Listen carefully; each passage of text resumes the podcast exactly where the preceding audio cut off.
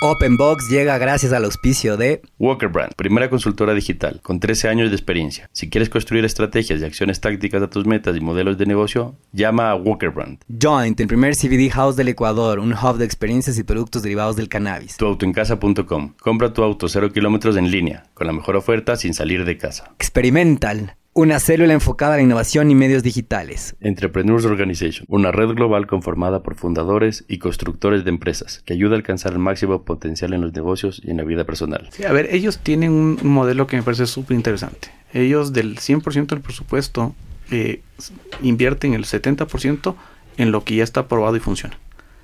El 20% en lo novedoso eh, y que ya tiene métricas. Y el 10% en todo lo que tiene que ver con innovación. Experimental. Y, y, experimental, correcto. Entonces, una vez que lo experimental ya tiene una métrica, pasa al 20 y vuelves a liberar el 10. Y una vez que ya lo, digamos, de ese 20% ya se vuelve un estándar, pasa al 70. Entonces, de esa manera, es una marca que todo el tiempo está innovando, todo el tiempo tiene presupuestos para poder seguir, eh, yo que sé, haciendo contenido en este caso, desarrollando assets digitales, que en realidad están fuera del core de la marca, pero ayudan a construir esa marca. O sea, yo creo que en ese sentido es un modelo súper interesante. ¿Por qué? Porque al final el presupuesto es el mismo. Sí, Simplemente lo están alocando de una manera uh -huh. bastante más agresiva en el sentido de que quieren innovación, quieren estar presentes eh, y muchas veces eso eh, uno trata de replicar con los clientes, pero el momento en el que tú pones Coca-Cola por delante, te frenas. Hola y bienvenidos a un nuevo episodio de Open Box. Cada semana invitamos a los empresarios y emprendedores más duros del ring, donde nos contarán sus experiencias, fracasos y combinación ganadora. Antes de empezar, no te olvides que puedes encontrarnos en nuestra página web, openboxpodcast.com y en Instagram como openbox.podcast. Con ustedes, Luis Miguel Díaz Granados y Diego Espín.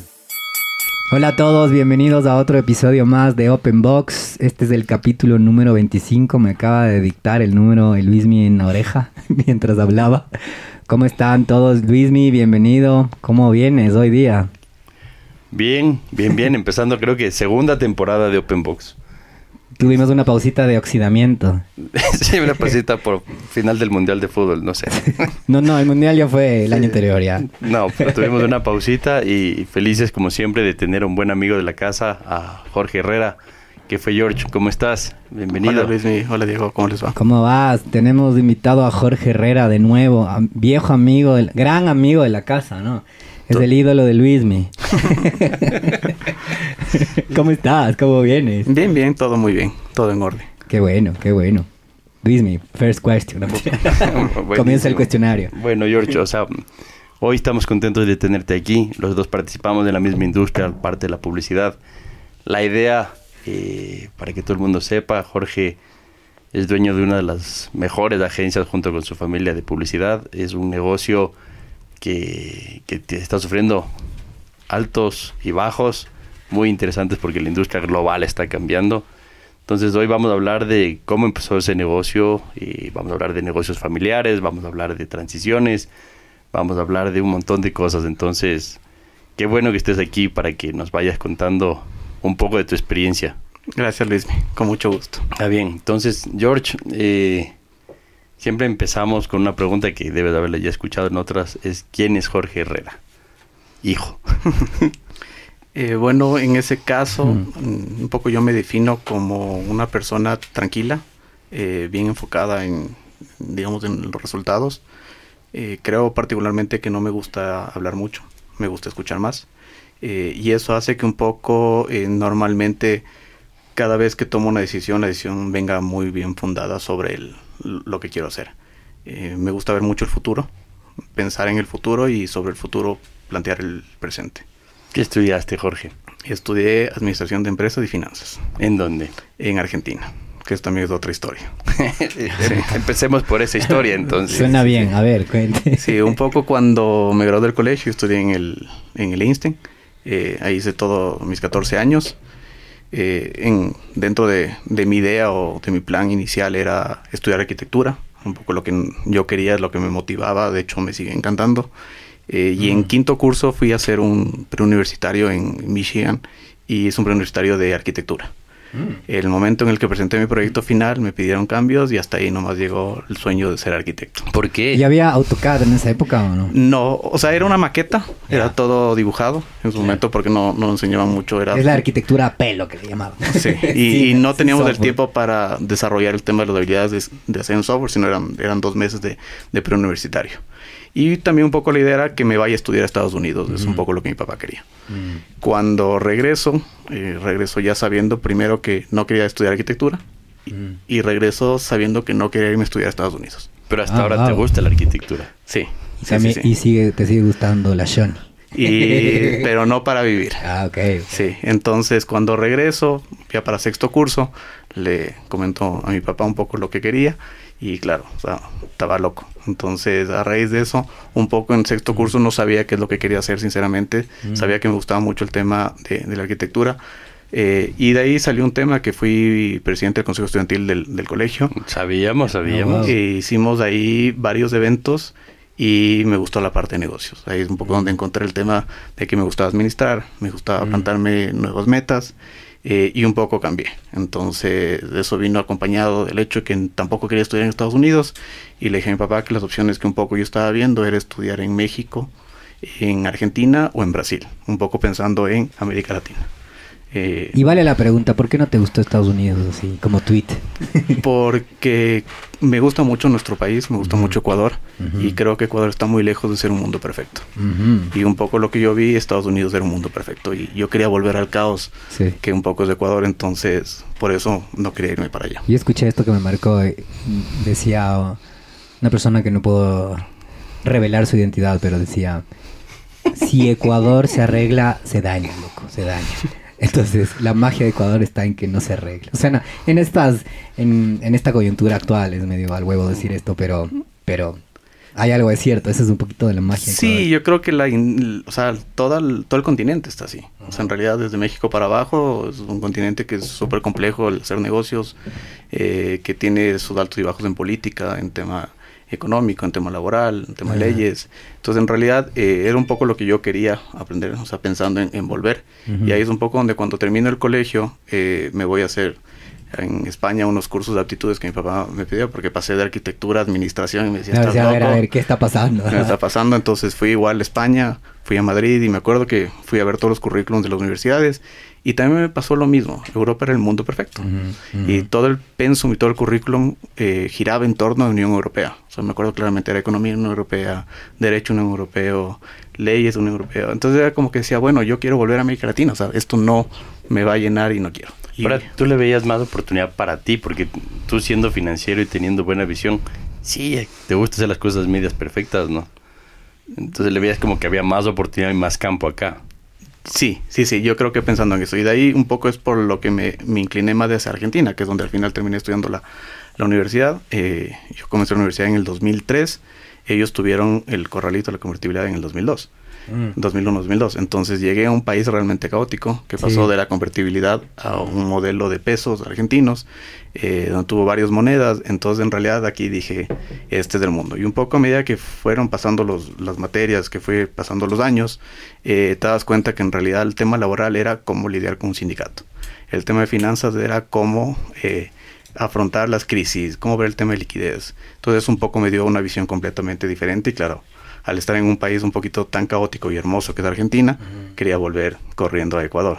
Y un poco te iba dando las luces de lo que ibas a terminar haciendo el resto de tu vida, ¿no? O sea, li- lidiar con mucha gente, lidiar con leyes, lidiar con industrias cambiantes. Sí, El arte de lidiar. sí, sí, sí. Y yo creo que es parte de la administración. Total. Y un poco cuando, un poco tú decías antes, ¿cómo te defines? Yo, yo estoy convencido que uno tiene que rodearse de gente más inteligente que uno. Totalmente. Y en realidad eh, eso es lo que he buscado. O sea, hacer buenos equipos, eh, como soy administrador, administrar esos talentos y en función de eso crecer. Perfecto. ¿Cómo, de dónde salieron esas ganas de ser presidente del Consejo Estudiantil? Normalmente ves que, que ese consejo siempre está dado por los más extrovertidos y tú eres las personas que ve números y eres más tranquilo. ¿De dónde salió la intención de ser presidente del colegio? Hay una respuesta inmediata. Que, que se la vamos a dejar a que Jorge. comienza con C y termina con S. No, O sea, e, en, en realidad yo creo que me vino un poco porque el tema de campañas en los colegios era súper chévere, era un ambiente súper divertido. Eh, como te decía, un poco mi papá siempre estuvo metido en el mundo de los negocios y le veía que él un poco siempre, o sea, para mí hasta ahora sigue siendo mi referente y, y me parecía interesante un poco administrar el colegio y hacer cosas diferentes. Perfecto. Oye, eh, ¿cómo es tu familia? O sea, tu familia, hermanos, eh, papá, mamá, ¿cómo se compone y qué rol juegas en, ese- en esa Y familia? te sumo algo. Tú, tú tienes de esos papás que, que generan sombra, ¿no? Sí, Sí. sí, sí, A ver, en ese sentido, eh, ahí yo cuando, cuando regreso acá a trabajar ya te voy a contar un poquito Ya, ya. qué es lo que hice con respecto a eso. Eh, pero a ver, somos una familia muy unida. Eh, mi papá y mi mamá eh, nos- o sea, siempre pensaron en el tema de ambiente familiar. Yo creo que del lado de, de mi papá teníamos la matriarca que eh, antes, de- bueno, mi abuelito, de ahí mi abuelita Georgina que vivió muchísimos años y ya viuda, era la figura de la familia. Y todo giraba en torno a lo que mi abuelita quería. Ok. Eh, y un poco en función de eso, la familia siempre estaba junta, nosotros siempre buscamos eso.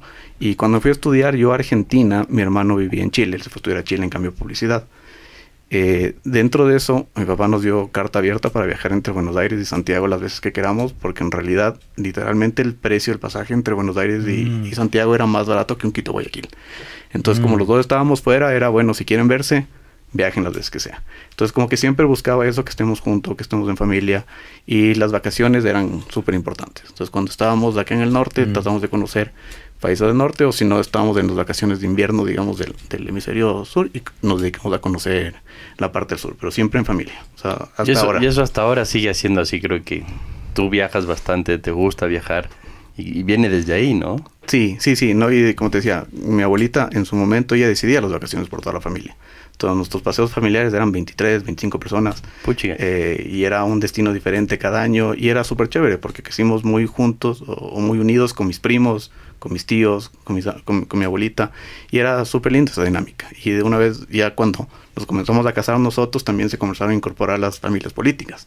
Entonces era súper chévere, Entonces, era cada vez viajes más grandes con más gente y en realidad o sea, yo creo y soy una persona de familia. A mí me encanta estar con mi familia. ¿Quién decide los destinos ahora de, de dónde viajar? Ahora con mi papá un poco tenemos un acuerdo. Entonces, eh, el acuerdo que un poco hemos hecho los dos es que los dos estamos invitados eh, a cualquier viaje que haga el otro. Eh, simplemente decimos a dónde nos vamos y si el otro quiere juntarse con la familia estamos bienvenidos. Entonces está bueno porque al final hay veces que yo Porque viajo. el, el que se junta acepta las reglas del otro.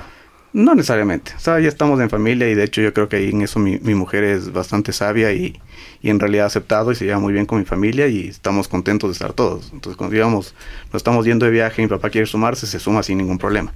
O sea, simplemente le comunico cuando me voy y se suma. Y hay Bueno. veces que él también. Claro, a mí me consta una vez, terminé por razones desconocidas en, en la suite de los Herrera en el estadio de la liga y literal eran 40 Herreras con todas las balas. Y dije yo, qué familia más unida, por favor. Y numerosa. Y numerosa además. Y todos muy involucrados. O sea, se sentía una, una real conexión familiar. eh, chévere, linda experiencia.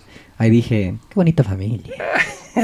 Sí, sí, y en ese caso, un poco, eh, como te decía, o sea, por suerte todos nos hemos ido casando con gente realmente maravillosa y, nos hemos ido haciendo como un grupo más grande.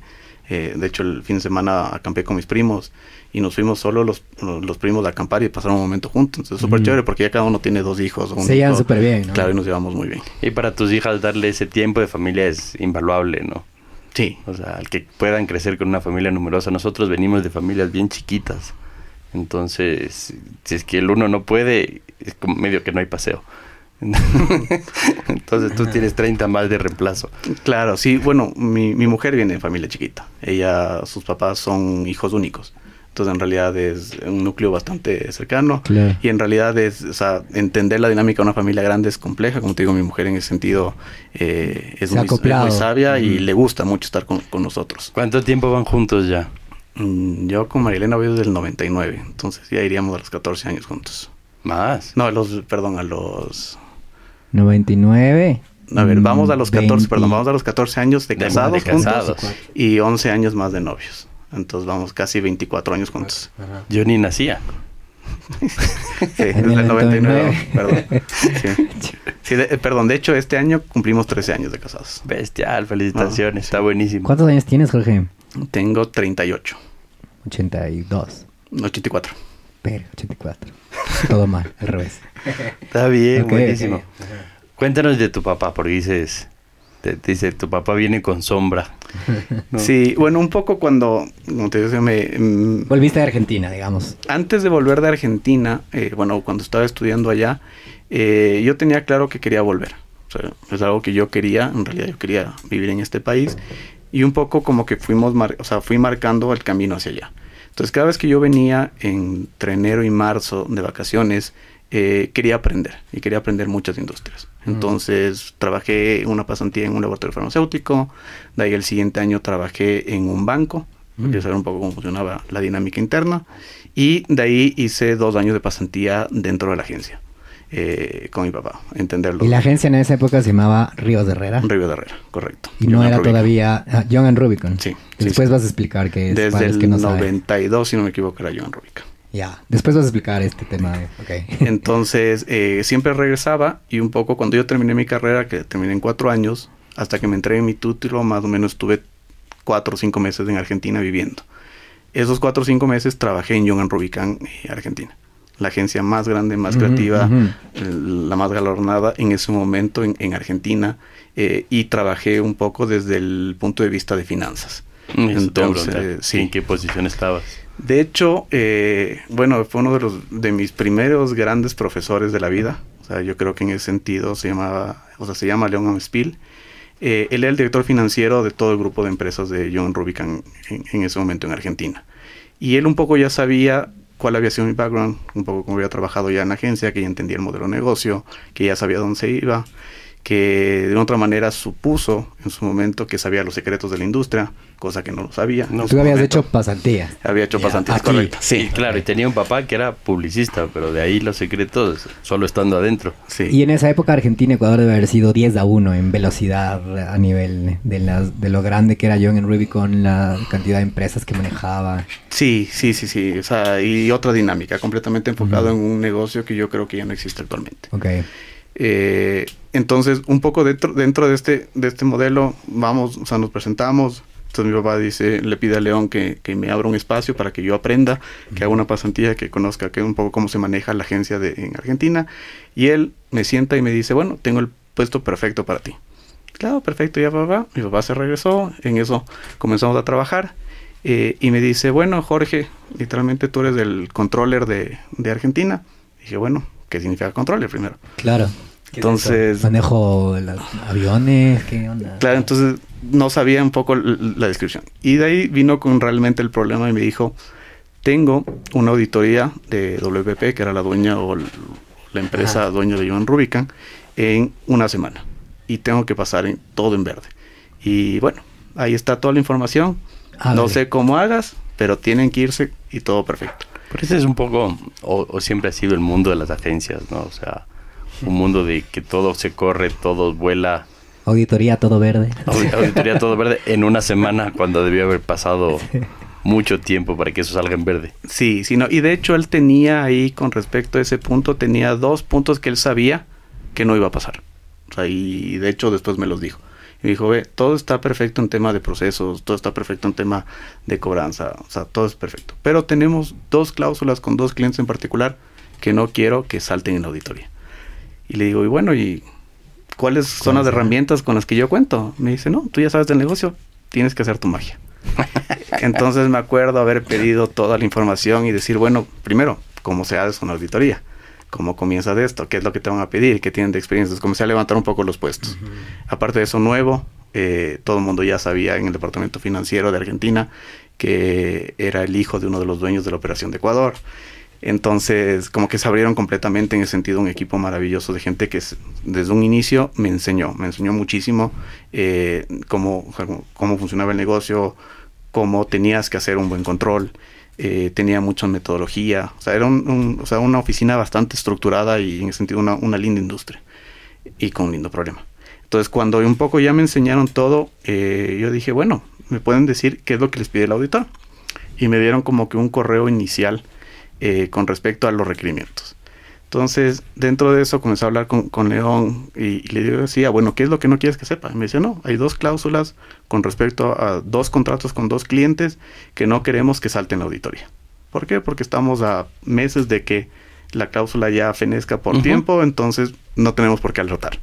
Ok, listo. Y era un montón de plata. O sea, en realidad era el día y la noche para la agencia y era un ingreso que ellos podían eh, eh, hacerlo parte eh, simplemente dejando que pase el tiempo. Y en la cláusula decía claramente que el cliente tenía que pedir la devolución de esos ingresos. Entonces digamos que dentro de todo estaba provisionado, estaba en los libros, estaba todo perfecto. Entonces un poco ese era el tema. Este auditor venía de WPP y era una cuenta global. Entonces dentro de eso se me ocurre a mí estructurar toda la auditoría. Entonces yo levanté la auditoría. Cogí y, y, puse todos los libros juntos, puse todas las carpetas juntas, hice una muestra y el momento en el que llegó el auditor le entregué la muestra y le dije, toma, aquí está todo. Ah, ya está todo hecho. Así, esto veníamos haciendo. Claro, o sea, aquí está. Qué coincidencia, justo nos pusimos en modo, hagamos una auditoría interna por si acaso, vengan, tome. Claro, entonces dentro de eso tenía, él creo que tenía tres, cuatro días que estaba en Buenos Aires y tenía un poco que salir. Entonces yo un poco le dije al León, le dije, bueno, yo necesito presupuesto. Digo, si quien no quieres que él esté en oficina y que no revise papeles, necesito presupuestos para entretenerle. Entretenerle. Saquémosle Correcto. Entonces, ajá. necesito poder salir a comer, necesito poder salir a tomar cafés y todo. Y yo en la universidad había hecho una, mi tesis había sido de costos de agencia de publicidad, como modelo súper chévere. Entonces dije, este es mi momento para enseñarle mi modelo. Mm. Entonces le Más un auditor externo de un grupo global. Claro, entonces le entregué la auditoría, él cogió, ojió, dijo que perfecto, está súper chévere, tráeme dos papeles más, le traje dos papeles más y salía. Eh, y de hecho ya estaba o sea, un poco ya adelantándome al final. Eh, él sabía qué es lo que tenía que ver. Entonces nos fuimos a comer, nos fuimos a tomar café, le enseñé mi tesis, le pareció interesante, vimos cómo aplicarla, me dio tips, o sea, cuando regresé a la agencia un poco yo apliqué eso para el tema de estructura de costos y faltando, te juro, dos horas, dijo, bueno, está perfecta la auditoría, ya pasaron, pero, pero León, tú sabes por qué vine. Mm. Vine por estos dos puntos, estos dos clientes, ¿qué hacemos? Ah, y eran estos dos que estaban Lo trabados. tenían súper mapeado, eso es como cuando te vas a un almuerzo y no hablas nada, sino hasta el postre. Sí literal. Entonces, claro, entonces el trabajo se, se mitigó, seguramente habían más errores dentro de, de, los procedimientos, de tal manera que pasamos, pero los dos puntos fueron álgidos. Entonces, eh, estos correspondían al tema de devolución de, de, ciertos ingresos que el cliente tenía que pedir y que o sea, la, la, la agencia... De la devolución de comisión de pautas. Exactamente. Y la, la agencia tenía un contrato y el contrato lo estaban cumpliendo a rajatabla. El contrato decía que tenían que provisionar hasta que el cliente solicite la devolución. Uh -huh. Entonces, por ningún momento estaban ellos violando eso. Entonces, el auditor un poco, al ser una relación internacional, decía, tú tienes que avisarle. Y él decía, ¿por qué? Si aquí dice que él me tiene que pedir y falta un mes. Entonces era un montón de plata. Y flujo, y flujo, y flujo a morir. Claro. Se pasaba el mes, ya no tenían que devolver. O... Claro, ya fenecía. Ah. Fenecía ese, ese beneficio. Entonces, ya dentro de eso, eh, o sea, ya pasaron ya conversación un poquito más álgida, mm. ya subidas de tonos y yo ya me retiré. Mm. Y un poco después, claro, salió y me dijo, eh, maravilloso trabajo porque sí tenían 20 problemas más, ¿no? Que no revisaron. Simplemente se enfocó en estos dos. Eh, al final nunca se le comunicó al cliente, mm. se mantuvo lo que decía el contrato, porque el contrato decía que tenía que estar documentado, estaba documentado. Y el cliente nunca lo pidió tampoco. Y el cliente nunca lo pidió. Entonces, digamos que esa fue mi primera gran escuela. Ahí aprendí muchísimo. Con Enorme escuela ese rato. Claro. Y de ahí ya con mi título legalizado, con todas las cosas terminadas, regresé de Argentina a vivir en Ecuador. ¿Y, y, con ¿Y de una fuiste de Ríos de Herrera? Eh, sí, sí, sí. Ya, de hecho, si no me equivoco, regresé en diciembre del año 2007.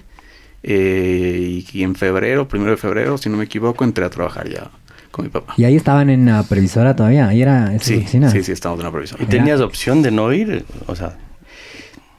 Sí tenía opción de no ir, pero como te digo, me divertía muchísimo y hasta ahora me sigue divirtiendo el manejo de clientes. Mm. O sea, el entender la problemática que tiene el cliente. Eh, porque es un negocio que no te aburres. Porque Ajá. en un momento estás manteniendo consumo masivo, después sí. automóviles, después servicios. Todos tienen retos, problemas, te entretienen. Sí, sí, sí. Cuando hablas tú la problemática es cómo como agencia te soluciono los problemas de manera estratégica para que llegues o problemática en qué sentido? A ver, yo personalmente, eh, y es una de las cosas que hablo mucho con los clientes, las agencias de publicidad no podemos hacer milagros. En realidad eh, somos una de las cuatro P's. o sea, hay otras tres P's que dependen netamente del cliente. Entonces muchas veces eh, nos piden que solucionemos problemas cuando el producto está malo. Claro, de logística. O, sí, o, falla algo en el medio, el precio no es del adecuado. Entonces, en realidad comienzas tú a tener muchísimos problemas que no se solucionan con una campaña de comunicación. Eh, y yo me acuerdo, de hecho, años anteriores.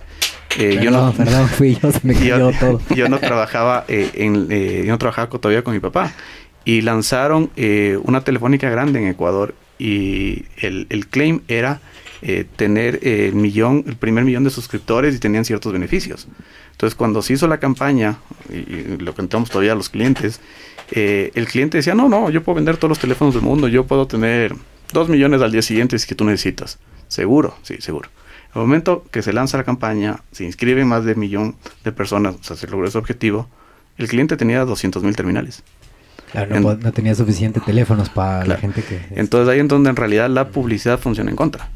Entonces, o sea, esa marca era Alegro y de otra manera Alegro nunca logró despegar porque al final la promesa de valor, o sea, sobrepasó las expectativas. Y empezó y empezó mal parqueada, pues, o sea, sale... era una, empresa italiana de inicio, ¿no? Algo así. Era la estatal de Ecuador y creo que tenía un, socio ahí. Un socio de ahí. Pero sí, sí me acuerdo que, que empezó súper agresiva, ¿no? Porque tenía que comprar mercado y, que finalmente nunca logró cumplir la cuota y siempre estuvo tarde y, le pasó factura, ¿no? Sí, sí, sí. Y después ahora, de hecho, ya no existe. ahora es parte del portafolio de CNT.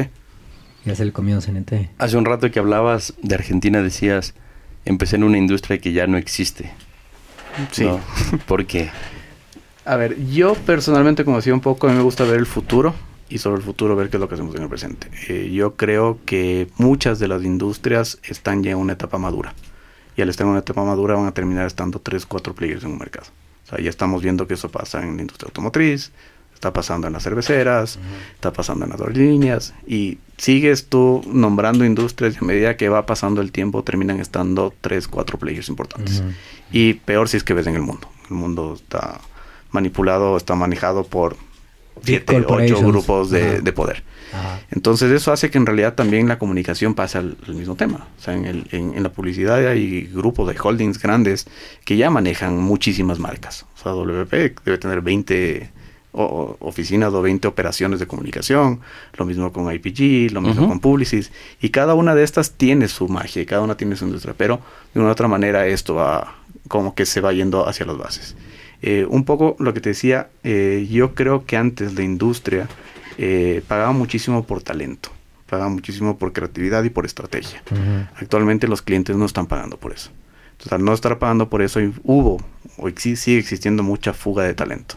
Entonces, cuando tú quieres plantear cosas diferentes o hacer algo que realmente valga la pena, no te da los recursos que te pagan los clientes para hacer lo que ellos quieren. Y lo, y lo saben. Y lamentablemente, eh, las licitaciones ya no nos manejan las áreas de comunicación las maneja las áreas de compras. Compras. Entonces a compras lo único que le interesa es el número final, no les interesa los capabilities que tenga cada una de las agencias, ni la estrategia, ni la creatividad, ni qué red tiene por detrás de, de, nombre, simplemente les importa ni cuántos premios. Ni cuántos que premios. En su momento pesaban, ¿no? Sí, sí, sí. Y de hecho yo creo que los premios en realidad a mí no me encanta, pues, soy financiero, no soy publicista, eh, y creo que en realidad algo que le hace muy mal a la industria es del ego. Y los premios lo único que hacen es ego. Hubo, hubo, hubo, un par de años que, que, la industria se premiaba a sí misma, ¿no? O sea, no, no eran premios que venían desde el público. Por ahí, y cuando salieron los DEFIs, en donde ya tienes que medir un poco de retorno, rentabilidad, eficiencias, termina siendo un premio más real. Para los que no conocen los DEFI son el premio a la eficiencia de una campaña, tipo cuánto te gastas y cuántos resultados consigues. Es como un Oscar de eficiencia. Sí, pero también en ese aspecto los DEFI si no están bien contados y bien escritos no suman. Y en realidad ahí es donde terminas el tema de una industria de ego que lo único que hace es no aporta el beneficio de las marcas. O sea, yo creo que en realidad, por ejemplo, el trabajo que antes hacía, protección un poco que está en vías de extinción, las marcas eh, apostaban, utilizaban muchos recursos para construir marcas. y parte, gran parte. Para construcción sí, de marca. sí. Gran parte del valor de las compañías en las bolsas de, en las bolsas de valores marcas. es el valor de las marcas. Hasta Pues ahora sí, en de Estados marca, Unidos. Hasta ahora, sí. las marcotas gringas. O sea, las sí. marcas en Estados Unidos se, se miden por valor de marca y se pagan en bolsa por valor de marca. Correcto. Pero aquí normalmente lo que hacen es promoción y la promoción destruye una marca.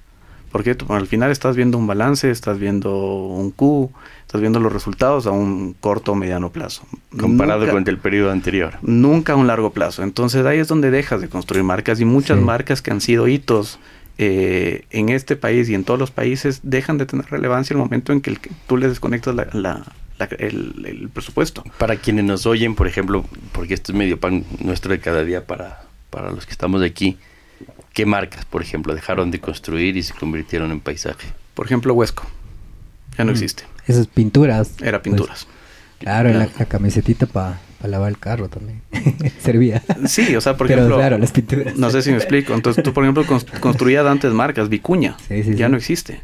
Sí. O sea, pero antes tú decías a una, ¿qué sería? Una, una cobija, le llamabas por Vicuña, que era una marca comercial. Ah, en el caso de... Que era como un genérico, ¿no? Claro, se volvió un genérico. Pasa lo mismo con la Wittig. Sea, por ejemplo, es un agua mineral, pero uno dice Wittig. Entonces ahí es donde hablas el tema de construcción de marca. Es súper importante porque al final si tú sigues invirtiendo en esa marca en el largo plazo, lógicamente tú vas a ser un competidor dominante. ¿Qué marcas lo hacen bien Sí. hoy? A ver, yo creo que, por decirte algo, nosotros manejamos mucho tiempo Coca-Cola. Y Coca-Cola tenía un, un claim y que me parecía interesantísimo con respecto al tema de cuánto porcentaje de sus ventas invertían en, en- en comunicación. Eh, los libros de marketing te hablan que era el 7%. Ujú. Eh, eso se vio afectado acá en Ecuador por una ley de comunicación que pasó a Correa en su momento, donde bajó que el máximo deducible para comunicación o publicidad era el 4%. Eso ya afectó la industria en la mitad. A la mitad. Después de eso eh, vino un poco el tema de eh, la subdivisión de, de disciplinas, por decirlo de alguna manera. Entonces la agencia creativa era una, la central de medios era otra, relaciones públicas iba por otro lado, eh, la parte de estrategia diferente. Entonces terminabas teniendo un cliente, siete, ocho agencias, cada una Se, se volvió, se volvió una forma de trabajar en donde el cliente pensaba que podía centralizarse él como centro del universo y, manejar distintas agencias. Pero finalmente estaba alineando mucha gente. Y, y cada, cada persona o cada equipo con más ego, ¿no? A ratos pensando que sus ideas son mejores que las otras. Y no terminaban haciendo una verdadera construcción de marca ni tampoco trabajando como equipo. Sí, nunca estaban alineadas, porque cada uno respondía a sus intereses particulares. Entonces ahí es donde un poco pasaba que eh, necesitabas más presupuesto en producción y de donde tenías que sacarle, le sacabas a la agencia de al lado. Entonces Ajá. eso no- de otra manera... Que no esto- construía la relación con el partner. Sí, comenzó a erosionar muchísimo el tema también de la relación entre la agencia y los clientes al, al dedicarse a dividir el, el negocio también dividieron sus esfuerzos y comenzaron a tener departamentos de marketing enormes donde uno se dedicaba a trade, el otro se dedicaba a producto, el otro se a canales y nadie estaba alineado. Entonces esos grandes gerentes comerciales que antes eran con quien uno hablaba, que abajo tenía todo, o sea, un Todos equipo, ahora el gerente comercial ya no tiene nada que ver con la comunicación y con la Ajá, publicidad. ajá. Entonces la industria perdió muchísimo la estrategia, porque antes era uno que manejaba prácticamente todo, ahora está dividido en 20. Eh, eso un poco ha ido cambiando eh, y de hecho un poquito, revisando a mi padre, él siempre estuvo, él siempre supo que en realidad eh, la publicidad tenía que ser 360 grados. Él siempre supo que la comunicación tenía que ser integral. Y ese siempre ha sido nuestro, nuestro mensaje, eso siempre ha sido nuestra forma de trabajar con los clientes. ¿Por qué? Porque genera deficiencias. Eh, si en este momento tengo que apagar televisión para aprender radio, aprender digital, no importa, porque en realidad estamos haciendo la estrategia del cliente. El momento en el que está dividido en tres o cuatro empresas, ya depende de las necesidades de cada una de ellas. Y la capacidad de ejecución de cada uno. Sí, y eso va en contra de, de la estrategia de nuestro, de, nuestro principio. Al estar todo junto, eh, tú te vuelves un socio estratégico. Y es un poco como nosotros tenemos marcas que ya tenemos más de 40 años, desde mi papá y ahora ya nosotros, que, que las manejamos, que las vamos construyendo y Mm. que en realidad sigue creyendo en el concepto nuestro. Eh, ya las nuevas redes eh, o WPP, el- la gente de Publicis, está regresando un poco a la, a la esencia por los clientes. Entonces, por ejemplo, WPP tiene una exigencia de, de, de la gente de Colgate para ya no manejar todo en cinco empresas, sino manejar en una Correcto. que se llama Red Fusion. Eh, en el caso de Ford se llama Team Detroit. Eh, Publicis se acaba de juntar todo y es Publicis One. Entonces cada una de ellas como que está volviendo nuevamente a la, a la esencia. ¿Por qué? Porque al final el cliente también se dio cuenta de una u otra manera que primero estabas fuera de estrategia. Y todos desalineados. Todos desalineados, generabas costos innecesarios porque tenías cuatro o cinco personas dentro de estos equipos de marketing para atender a las agencias. Y después también eh, pagabas mucho back office. Porque tenías que pagar cinco back office. Tienes que pagar cinco departamentos financieros, Es un montón de oficinas y es un montón de plata y no es eficiente. Entonces un poco el mundo nuevamente está regresando hacia la integralidad de a poco. Eh, capaz no bajo una misma razón social, sí, pero sí, pero bajo un mismo interlocutor. Por eso el nombre de Publicis One hace sentido. Sí. Tú decías hace un segundo algo que, que me sonó súper bien y, y debería ser un nugget de este podcast y es que una de las cosas más valiosas eh, en el ejercicio publicitario, tanto de la empresa o de la agencia, es construir marca. Y construir marca y finalmente la marca, eh, crear marca y no necesariamente hacer promoción si tuvieras que escoger. Y el tema de crear marca hace sentido y el otro día veía estos ejemplos que esto le puede a la gente que no necesariamente está en publicidad le puede servir y es esta idea de a ver qué tal si yo mañana te saco un teléfono Tesla. ¿Qué tal si mañana te saco una computadora Tesla? ¿Te comprarías o no te comprarías? Entonces todo lo que representa Tesla en, nuestra cabeza hoy por hoy se ve automáticamente heredado al siguiente objeto, así no necesariamente tenga la calidad slash tecnología que tienen y tú los carros que tienen Tesla. Y entonces cuando la marca está tan bien puesta, tú puedes hacer lo que quieras con la marca o mucho de eso. Decían que había un ejercicio ahorita de Porsche estaba tratando de sacar una especie de alcohol, digamos una botellita de whisky, no sé de qué era, eh, Porsche. Y no había que hacer nada más que simplemente sacarle y ponerle el sello de Porsche. Porque la gente decía, ya, pues, o sea, claramente esto es compatible con todos mis valores, entiendo la marca, gracias. No, no me explique nada. Ayer pasó el lanzamiento del banco de Apple Ajá, ajá, ajá. Ah, o correcto. sea- Una cuenta de ahorros de Apple. Y reventó, o sea, que cayeron como 400 millones, si es que no estoy mal en el número, en las primeras 8 horas. O sea, una primera cuenta de ahorros de Apple. Y, cayó- y es la marca. Ajá. Sí, y, y, a ver, de hecho hay, hay empre- empresas como Apple que son muy disruptivas en todo tipo. O sea, de hecho esto ya sería la cuarta o la quinta disrupción. Disrupción O total. sea, porque Ajá. al final, primero fue el tema de cómo portas la música. Sí. Después fue el tema de, de, iPod, los iPhone, teléfonos ajá. con respecto al tema de las cámaras y las resoluciones. Después fue el tema de la música. Después ya ve el tema del streaming. Ya tenía con Apple Pay y tenía un medio de pago.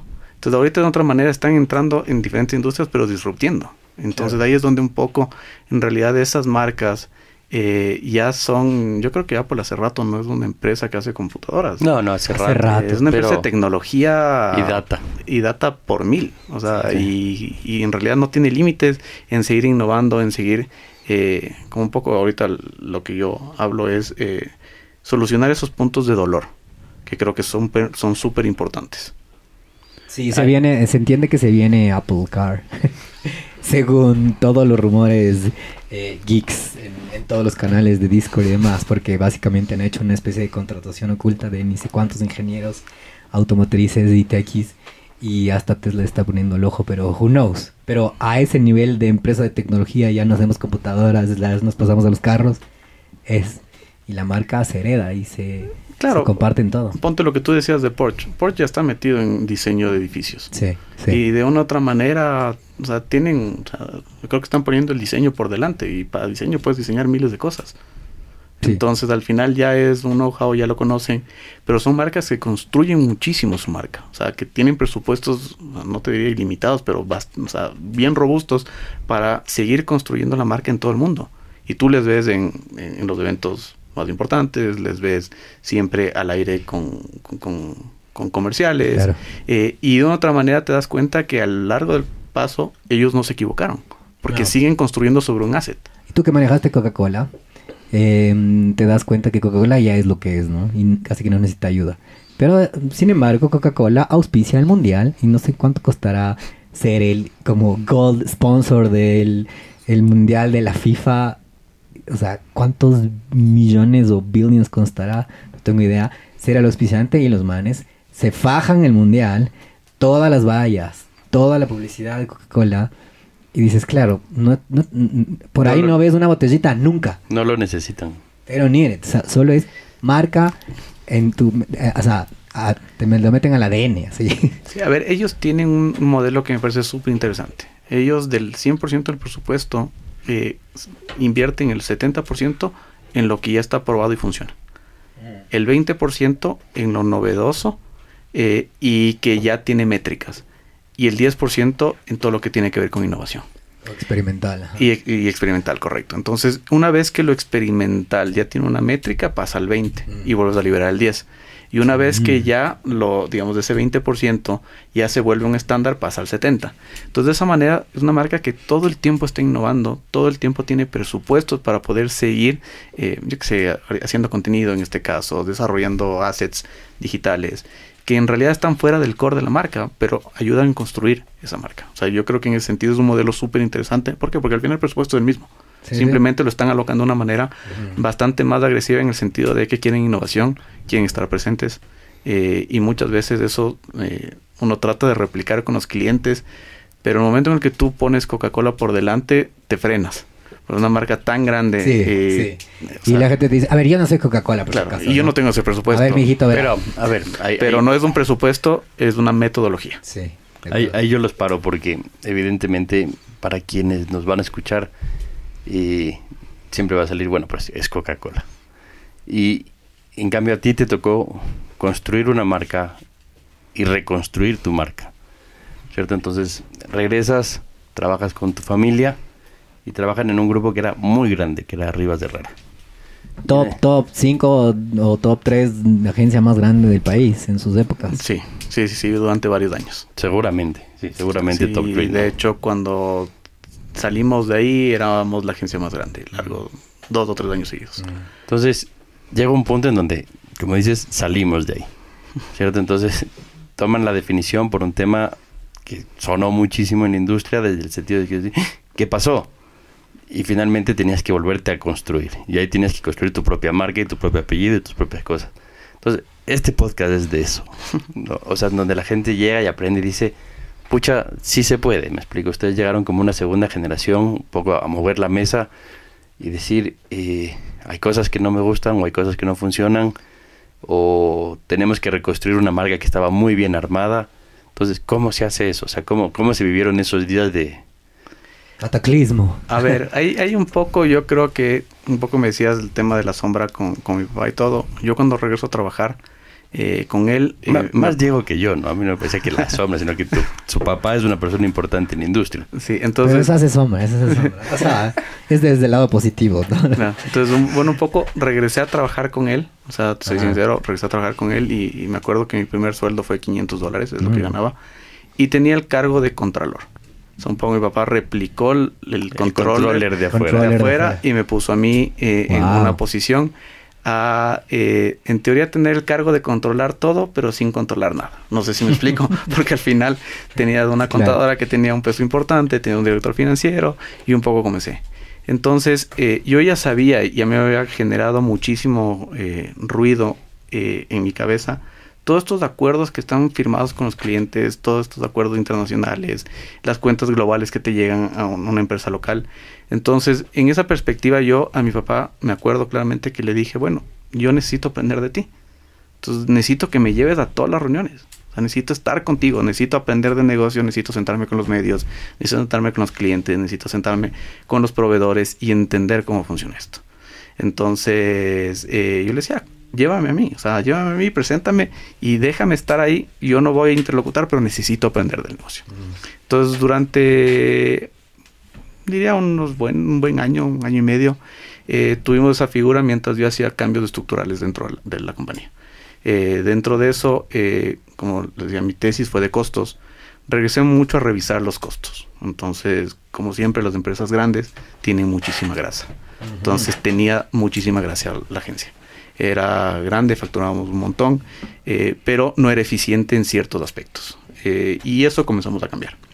Entonces, un poco avanzando en el proceso, eh, renunció el director financiero eh, por un tema de que mm, había una estructura de remuneración altos ejecutivos que no era eficiente y él había propuesto hace dos años, él me contó, antes de que renuncie, dos años había propuesto un modelo de, cambio, o sea, de cambio para que sea eficiente para la compañía sin, eh, sin eh, bajarles eh, sin, verse, sin verse afectados los, los, los, trabajadores o estos altos ejecutivos.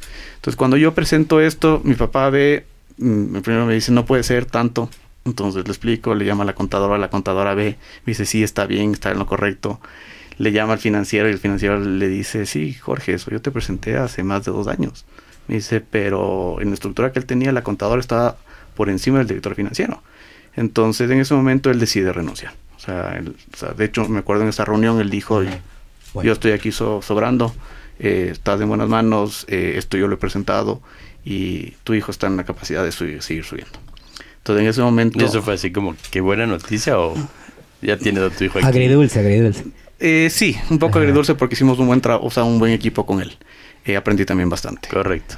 Eh, entonces, en ese momento, en la estructura de la oficina, el contador estaba por encima del director financiero. Mm. Haz de cuenta de una agencia de 40 años, entonces el director financiero no, es un, era un una, una, figura nueva en una estructura vieja. Sí, entonces, sí. la contadora estaba por encima. El momento en el que yo paso a ser director financiero, uno de los primeros cambios que hago es ese. Mm. O sea, hago que la contabilidad pase a nutrir la información a las finanzas. Entonces ahí digamos como que... debería ser, digamos. Como, como debería ser estructuralmente, exactamente. Entonces el momento en el que hago eso, lógicamente ya tenía también a otra persona... Claro, primer rosa. Que, que no le gustaba un poquito mi, mi, estructura. Es como que, a ver, yo voy años... Yo me imagino una señora, ¿no? Viejita. Sí, sí jubiló con... De hecho, yo voy 40 años aquí y viene aquí este peladito... ¿Qué, qué, qué, se cree? Ajá, ajá. Básicamente, claro. Entonces, un poco de ahí discutíamos con respecto a, a, principios contables y principios financieros. Entonces, yo, yo en la universidad también hice mucho el tema de contabilidad. Eh, y normalmente las propuestas mías iban resolviendo un tema de contabilidad. Mm. Y aprendí muy rápido que yo primero tenía que tener la veña de ella antes de proponer algo. Entonces, desarrollaba un modelo, iba donde ella veíamos cómo funcionaba, que cumpla las normas, que cumpla las reglas.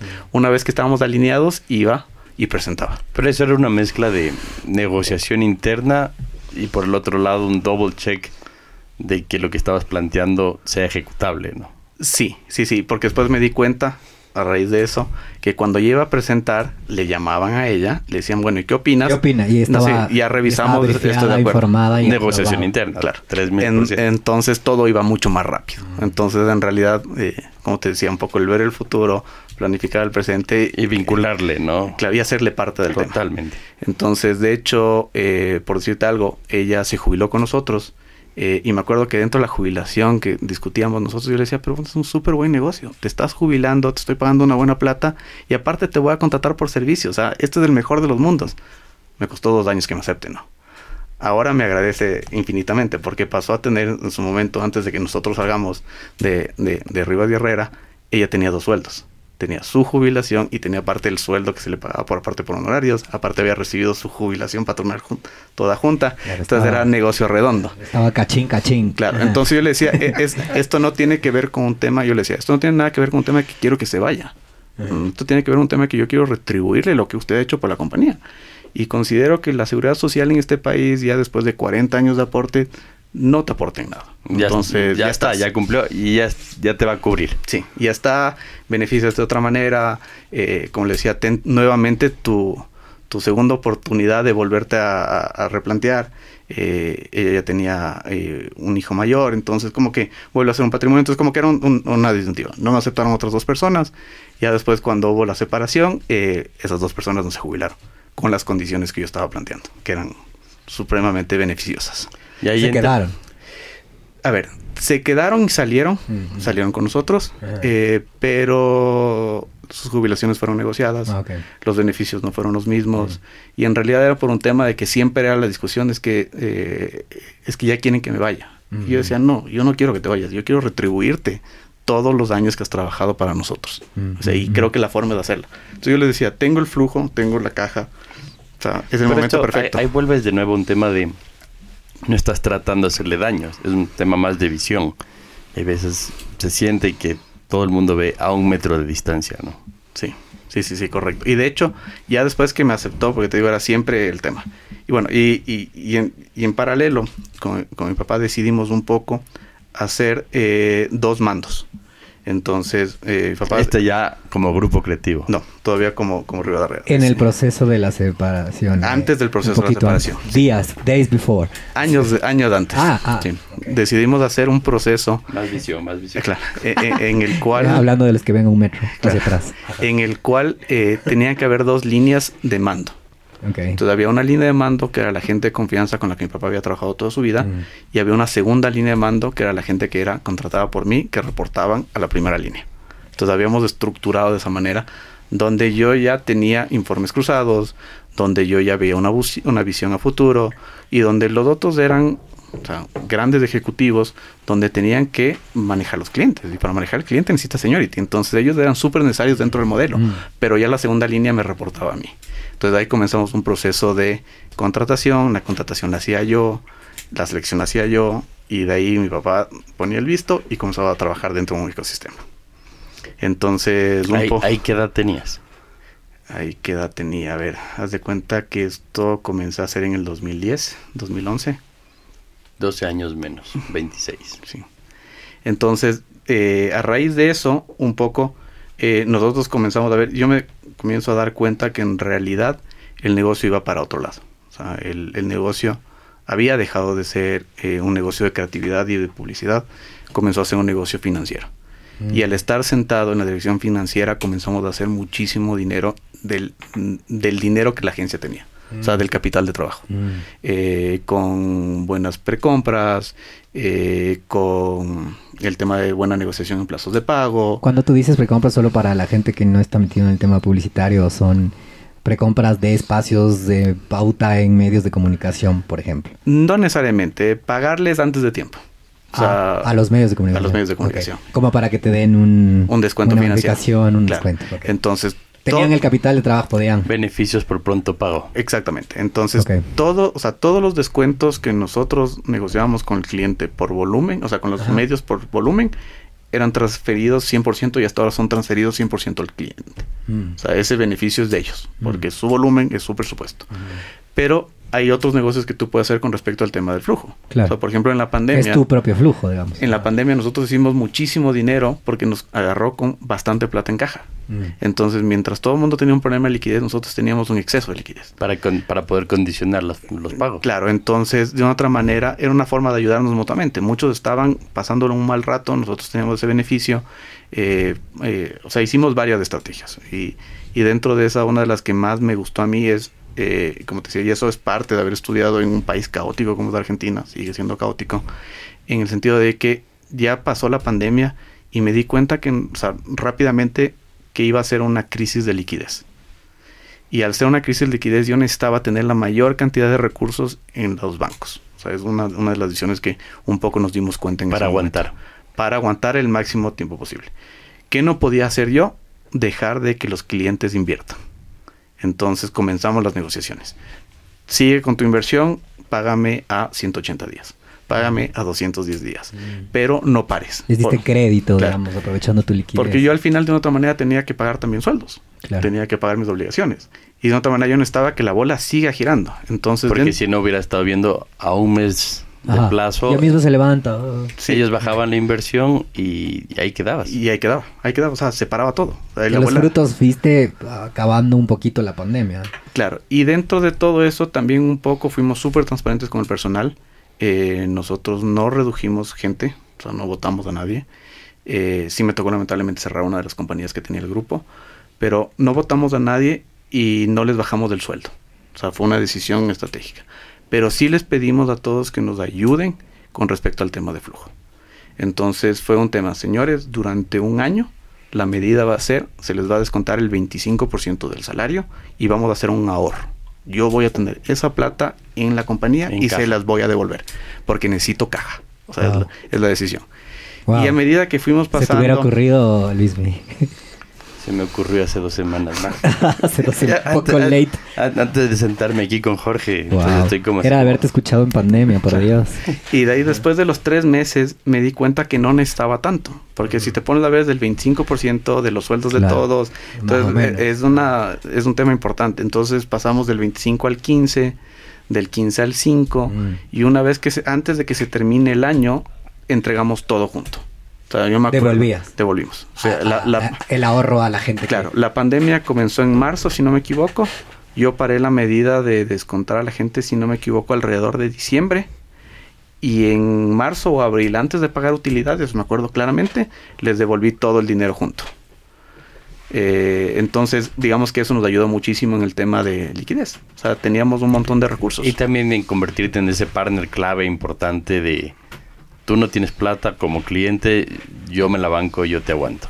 Sí, y finalmente tuviste suerte de, de- de que te cogió con plata ese rato, pues, o sea, Sí, sí, sí, sí. Y, y un, y un poco, o sea, ahí regresando antes el tema, es cuando estábamos ahí trabajando en alrededor del año 2010, eh, como te digo, ya teníamos claro hacia dónde íbamos. O sea, había una visión súper clara con respecto al tema primero de la sucesión. O sea, la sucesión estaba ya determinada. Eh, sabíamos, como te decía, tenemos mandos o sea, je- jerárquicos, eran los, los jefes y tenía yo una segunda línea que me reportaba a mí directamente. Y esa segunda línea yo ya sabía que iban a ser mis primeros, del momento en el que Claro. se, dé la, se- se dé la sucesión.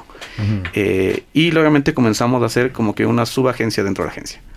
Y más innovadora, más flexible, eh, tenía caja para poder hacer, Más eh, eficiente. como yo sé decir, desastres en el sentido de pensar en cosas completamente diferentes a lo que está haciendo la industria. Y en ese momento eh, comencé a alertar que había un problema o que iba a haber un futuro problema con los socios que tenía mi papá en su momento.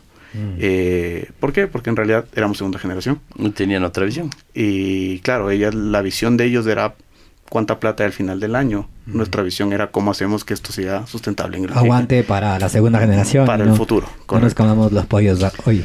Entonces ahí ya después de tira floja de varias, eh, varias eh, opciones de, o sea, que yo planteaba con respecto al tema del futuro, eh, el último año que nosotros tuvimos, que fue el año 2012, operando completamente la compañía, eh, me acuerdo claramente que crecimos del 20% en facturación y crecimos del 30% en ingresos.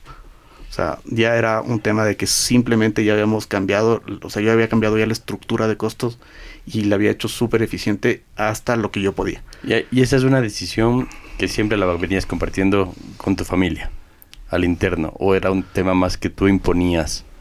eh, O sea, con tu por papá, sobre por todo, es con quien colaborabas. A ver, dentro, de, dentro del proceso, yo creo que en el año 2011, 2012, con mi papá tenemos una conversación y yo le decía, o sea, a mí me gusta administrar, a mí me gusta estar atrás de bastidores, a mí me gusta eh, gerenciar, me gusta eh, hacer que las cosas sean eficientes y pensar cómo, cómo, cómo, vemos, cómo nos vemos en el futuro. Y yo le vi a mi papá que perdía muchísimo tiempo en la administración. Entonces en el año 2011-2012 yo le comencé a decir, ¿sabes qué? Hay que cambiar la estructura. O sea, yo necesito que tú estés más tiempo afuera y estés menos tiempo adentro. Más generando que administrando. Claro, o sea, a él le encanta Las hasta ahora. relaciones Le encanta sí, los cócteles, clientes. las conferencias, los clientes, los almuerzos, las cenas. Pero es que eso suma. Eso es Claro, lo que vende. eso construye. Sí, Ajá. entonces yo le decía, tú tienes que estar de ese lado Sí, sí, sí. y a mí déjame la Déjame a mí, esencia". yo me encargo de la- Yo me encargo de la contratación del personal, de firmar los cheques, de aprobar los pagos, o sea, estructurar las cosas. Porque en realidad somos un gran equipo y yo hasta ahora me considero, o sea, yo con mi papá somos un gran equipo. Qué maravilla. No, Pero oye, esa- yo te puedo presentar unas dos agencitas. Una se llama Walker, otra se llama Experimental, que nos carías de perlas. Vaya, presentes. Claro. Entonces ahí, ponte en el 2010, me caso. Ajá. Y mi hermano creo que llega a finales del 2010, 2011, no me acuerdo. Pero yo me, me acuerdo claramente cuando me casé, que fue en octubre del 2010, eh, mi hermano llegó después de cuatro o seis meses. O sea, hubo el terremoto en Chile, eso me acuerdo claramente. Mm, eh, y mi papá, a lo menos, le dijo a mi hermano que se regrese, que... Esa tierra tiembla. Ajá. Y, y, y regresó. Y desde ahí comenzamos a hacer un muy buen equipo con él. Porque eres En- creativo. Y a los tres. Él es creativo y él es comercial. Y él también está con los clientes y le gustan los cócteles y les gusta... Entonces, Sí, como tiene como más de esa genética. Claro, entonces un, un súper buen equipo porque yo ya tenía ya dos personas que iban Y como yo sé decir, Salían. salían, a buscar al cliente Ajá. y después me traían el problema a mí y el problema era contratar gente, administrarlo, hacerlo mejor. Y, y- y esa parte ya un poco recaía en, mi- en- en- en mis pies. Entonces como que comenzamos a crecer un montón. Como te decía, ya teníamos claramente dos o tres años la agencia de más facturación, la mayor de ingresos. En el año 2002 ganamos el Cóndor de Oro, el Gran Cóndor de Oro. Fuimos la agencia más creativa. Y todas estas cosas comenzaron a generar muchísimo roce con los socios. Mm. ¿Por qué? Porque nosotros estábamos administrando el negocio y ellos no estaban administrando Claro, eran los de Herrera, Sí. digamos, porque estaban todos. Y, y había una línea de sucesión clara.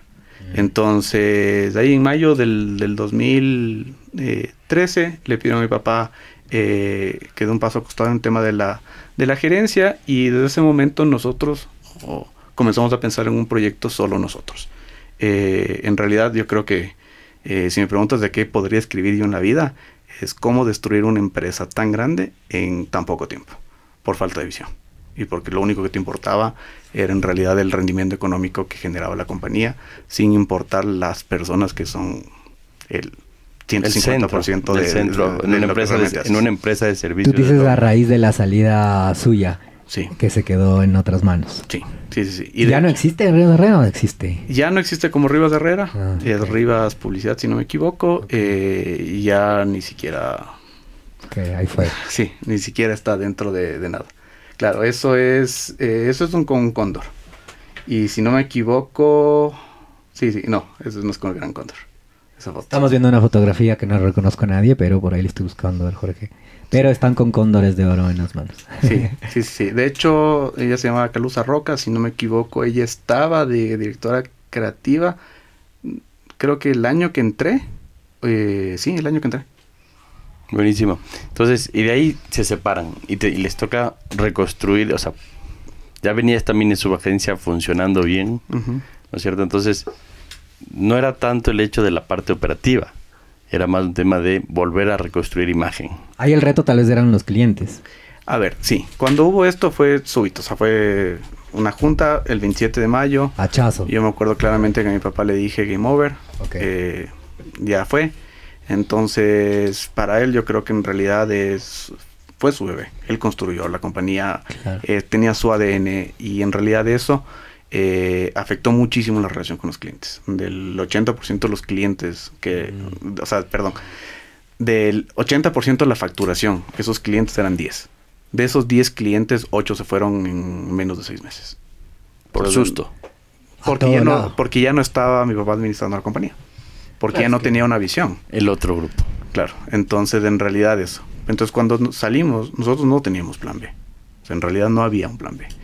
Eh, y antes de eso, yo me acuerdo que mi papá, en, habrá sido en el año 2011, 2010, se me acerca y me dice, mira, hay una agencia que me están vendiendo, revisa estos balances. Entonces, yo me acuerdo haber cogido los balances, la empresa estaba quebrada. O sea, veías, o sea, era un desastre financieramente. o sea, me acuerdo que el activo y el pasivo con patrimonio no cuadraban. Entonces yo decía, esto, o sea, es impresentable. Entonces le decía a mi papá, entonces me acuerdo que le dije, ya no tenemos otra porque teníamos dos agencias como grupo. O sea, el, o sea, el, el grupo tenía dos razones sociales. Entonces yo, ya tenemos una segunda razón social para poder atender clientes en conflicto, para poder tener, o sea, no quiero tener una tercera. Y me acuerdo haberlo devuelto. Entonces, cuando pasó esto, el 27 de mayo, salimos, y cuando dije Game Over a mi papá, le dije, ¿te acuerdas esa agencia que me presentaste hace dos años? ¿Existe o no existe? Y me dice, sí creo. Entonces le dije, bueno, o sea, el 27 de mayo, o sea, ese mismo día, dos minutos después. Y le dije, bueno, yo creo que si quieres seguir en el negocio, ese es nuestro camino. Pero lo que sí te voy a decir, y creo que hablo en nombre de mi hermano, eh, ya no vamos a ser los hijos del dueño. O sea, ya no va a ser una sucesión. Vamos a sentarnos como socios en una mesa. Y tenemos que plantear otra cosa. Entonces se me queda viendo y como que no sabía un poco qué pasaba. Estaba en shock. Dentro de ese shock me tocó controlarle a mi papá, a la contadora, a mi hermano. Y como que todo era un desbarajuste porque en realidad no tenía sentido. Como decía, habíamos Pero para crecido- mí, a ver, ahí, ahí se me abre una pregunta. ¿Por qué querías comprar una agencia y, no, y por qué no abrir una agencia? Por tema de antigüedad, licitaciones. Porque o- necesitaba tener crédito con los canales. Y para generar crédito de los canales necesitabas tener una trayectoria. Y nos iba a demorar muchísimo tiempo. Crearse como eso- proveedores desde cero, Sí. etcétera. Sí, o sea, sí. venían con nombre, pero tenían que pasar las mismas reglas de juego de bancos y proveedores. Sí, entonces este era un camino más corto, para decirlo de una manera. Entonces, eh, sí me acuerdo eh, en, en ese momento, como te decía, y yo creo que este, este tema es- es es súper importante, porque cuando comenzamos a definir eso un poco, eh, yo ya tenía mi segundo en el área de medios. Que era la persona que había entrado como especialista en marketing digital, que le había pedido que conozca y aprenda sobre el mundo de medios a tele, que hasta ahora él odia, o sea, hasta ahora. Pero yo creía que era importante para entender el negocio. Porque ahí, ahí estaban los volúmenes también. Ahí estaban los ingresos de la agencia, todavía se manejaba por ahí, los medios tienen mucho que aportar en el ecosistema de, de- económico de, Ah, de una agencia, de publicidad. Entonces, eh, y para mí en realidad actualmente sigo pensando, eh, el digital no reemplaza la tele y No. la tele no reemplaza el digital. Imposible. Y después de la pandemia nos hemos dado cuenta que es un ecosistema que tiene que convivir. Sí, sí. Y el medio digital es un medio más que tú tienes que planificar dentro de una estrategia para llegar a un objetivo. Entonces como que tenía que darle ese entorno. Y siendo, y siendo la parte digital cada vez más difícil, ¿no? Porque se va complejizando nuevas tecnologías, muchos medios, muchas redes, mucha métrica, y llega un punto en que no sabes qué medir. Sí. Y del otro lado, tampoco saben qué medir, me explico. O sea, el cliente dice, quiero esto, pero después no bajan los embudos como para saber que ese número que le estás dando eh, representa o no representa lo que quiere él como factor de cambio. Claro, es que ahí viene el tema de la tele, te ayuda muchísimo a construir marcas. Ajá. Y, Y la no- construcción y no de marca es súper importante Sí. para que todo funcione. Entonces comienzan a. Entonces, ¿y qué te digo? Yo me acuerdo claramente que hablé con tres personas cuando pasó todo esto y una de esas fue él, se llama Antonio, es mi socio. Y me acuerdo que le dije en el pasillo, le dije, necesito tu renuncia. Regresó, me trajo la renuncia y me entregó sin preguntarme nada. Lo único que me dijo, todo bien, le dije, no tan bien, Anto. Después hablamos. Me entregó y se fue. O sea, un voto de confianza absoluta Claro, ciega confianza. eh, sin preguntar nada y él actualmente es mi socio en, en, en- en los sitios de fútbol. Entonces, como te digo, un poco viene desde allá, desde donde hemos construido nuestra relación. Perfecto. Y entonces ahí nace, ¿cómo se llama ahora? Eh, se llama Alivia, Alivia Media es el, el grupo de medios y nuestro medio más importante es el futbolero. Ajá, tienes que, ya te tocó, ya que te metiste por ahí, ya te va a tocar contar la historia del futbolero. Entonces, sí, me- metámonos de lleno. De una, ¿no? Metámonos de lleno porque, porque yo creo que el futbolero termina siendo para ti una consecuencia de, de haber estado en la industria de publicidad bollante, maravillosa, ATL, los cambios hacia la parte de digital, en donde hay una nueva generación de gerentes de mercadeo, eh, hay un ímpetu por el resultado inmediato, sin construcción de marca, ¿no es cierto? Y de pronto dices, hay nuevos mercados, ¿no es cierto? Y, y digital tiene para aportar un montón de cosas y si lo haces bien, te puedes ir del país tranquilamente. Sí, Entonces- sí. A ver, hay un poco, eh, y, y esto, es, esto es interesante, estamos por cumplir 10 años. O sea, 10 como- años. Como el, como el futbolero. Eh, de hecho, Yo no sé por qué lo tenían hacia el 2018 en mi cabeza. Tuvimos una conversación una vez y me dijiste, ah, estoy metido en una cosa de fútbol. Sí, sí, sí, es que ahí viene parte del tema. Entonces, ¿por qué nosotros hicimos 10 años? Porque tenemos en realidad una persona que es o sea, súper importante para, para nuestra compañía, que en realidad eh, no importa cómo se llama, él es del futbolero. O sea, tú le ves y todo el mundo le dice futbolero. O sea, es la persona que entró. Y nosotros contamos 10 años porque hace 10 años él entró en nómina, en una de las compañías del, grupo. Claro, entonces cuando él entró, digamos, comienza este proyecto. Y un poco, le- esto fue, eh, ¿qué habrá sido?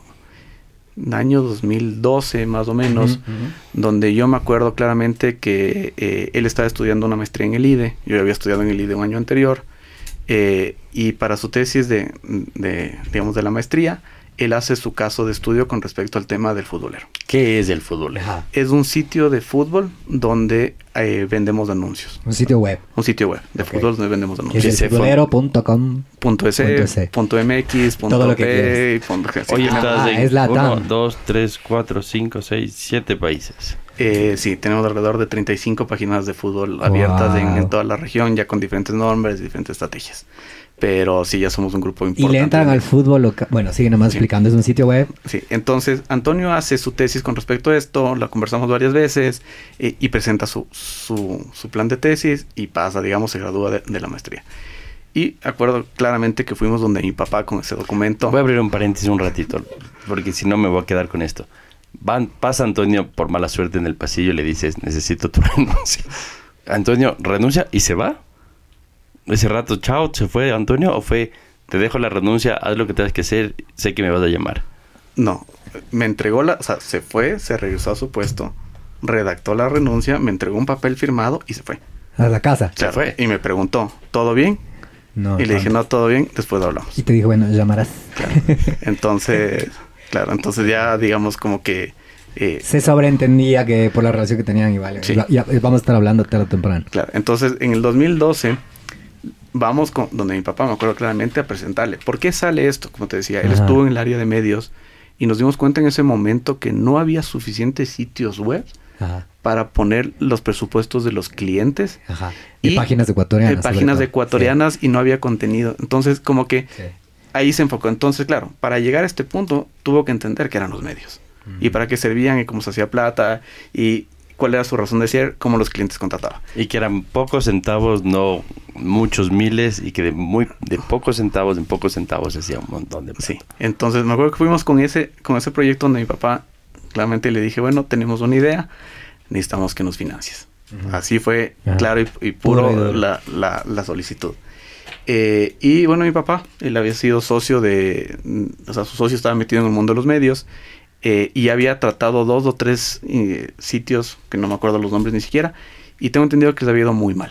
Tengo entendido que inclusive hasta mi papá había perdido plata porque había metido en una... Entonces le daba miedo. Claro, y me dijo, yo meterme en ese web. mundo, Sitio web ni loco. olvídate, no me interesa. Y un poco ya viéndonos en esa disyuntiva, toda mi vida había sido empresa familiar. Ajá. O sea, yo había o sea, siempre lidiado con mi papá, con mi hermano trabajando, después mi hermana, eh, teníamos otros socios que estaban los hijos bien o mal involucrados. Entonces, como que era toda una dinámica de empresa familiar. Y el momento en el que mi papá me dice que no, yo sinceramente dije, ok, me voy solo. Yo sí quiero. Esta es, esta Claro. es. ajá. Entonces ahí es la nos- mía. Claro. Entonces nos fuimos solos. Entonces, ahí Antonio sí. y tú, o sea, fue como, no voy con la familia, este es mi proyecto, le voy. Sí, sí, sí, porque mi papá me dijo que no. Entonces, al decirme que no, yo ya ni siquiera pensé en mi hermano, que después sí hubiera sido interesante pensar en él, pero fue un tema, un no, no te digo tan rotundo, pero fue un no, no me parece, no le veo, y como no le vio, entonces dijimos nosotros vamos para otro lado. Y se lanzaron los dos. Y nos lanzamos los ¿Y dos. cuál fue, y cuál fue los primeros días? O sea, ¿en qué consistía? Armemos un sitio web para que podamos poner aquí pautas publicitarias de todo, digamos que todos los auspiciantes que también quieren, están haciendo ATL, están haciendo televisión, pero necesitan una página web ecuatoriana que tenga visitas. Creemos una página web ecuatoriana que tenga visitas. ¿Qué se nos ocurre?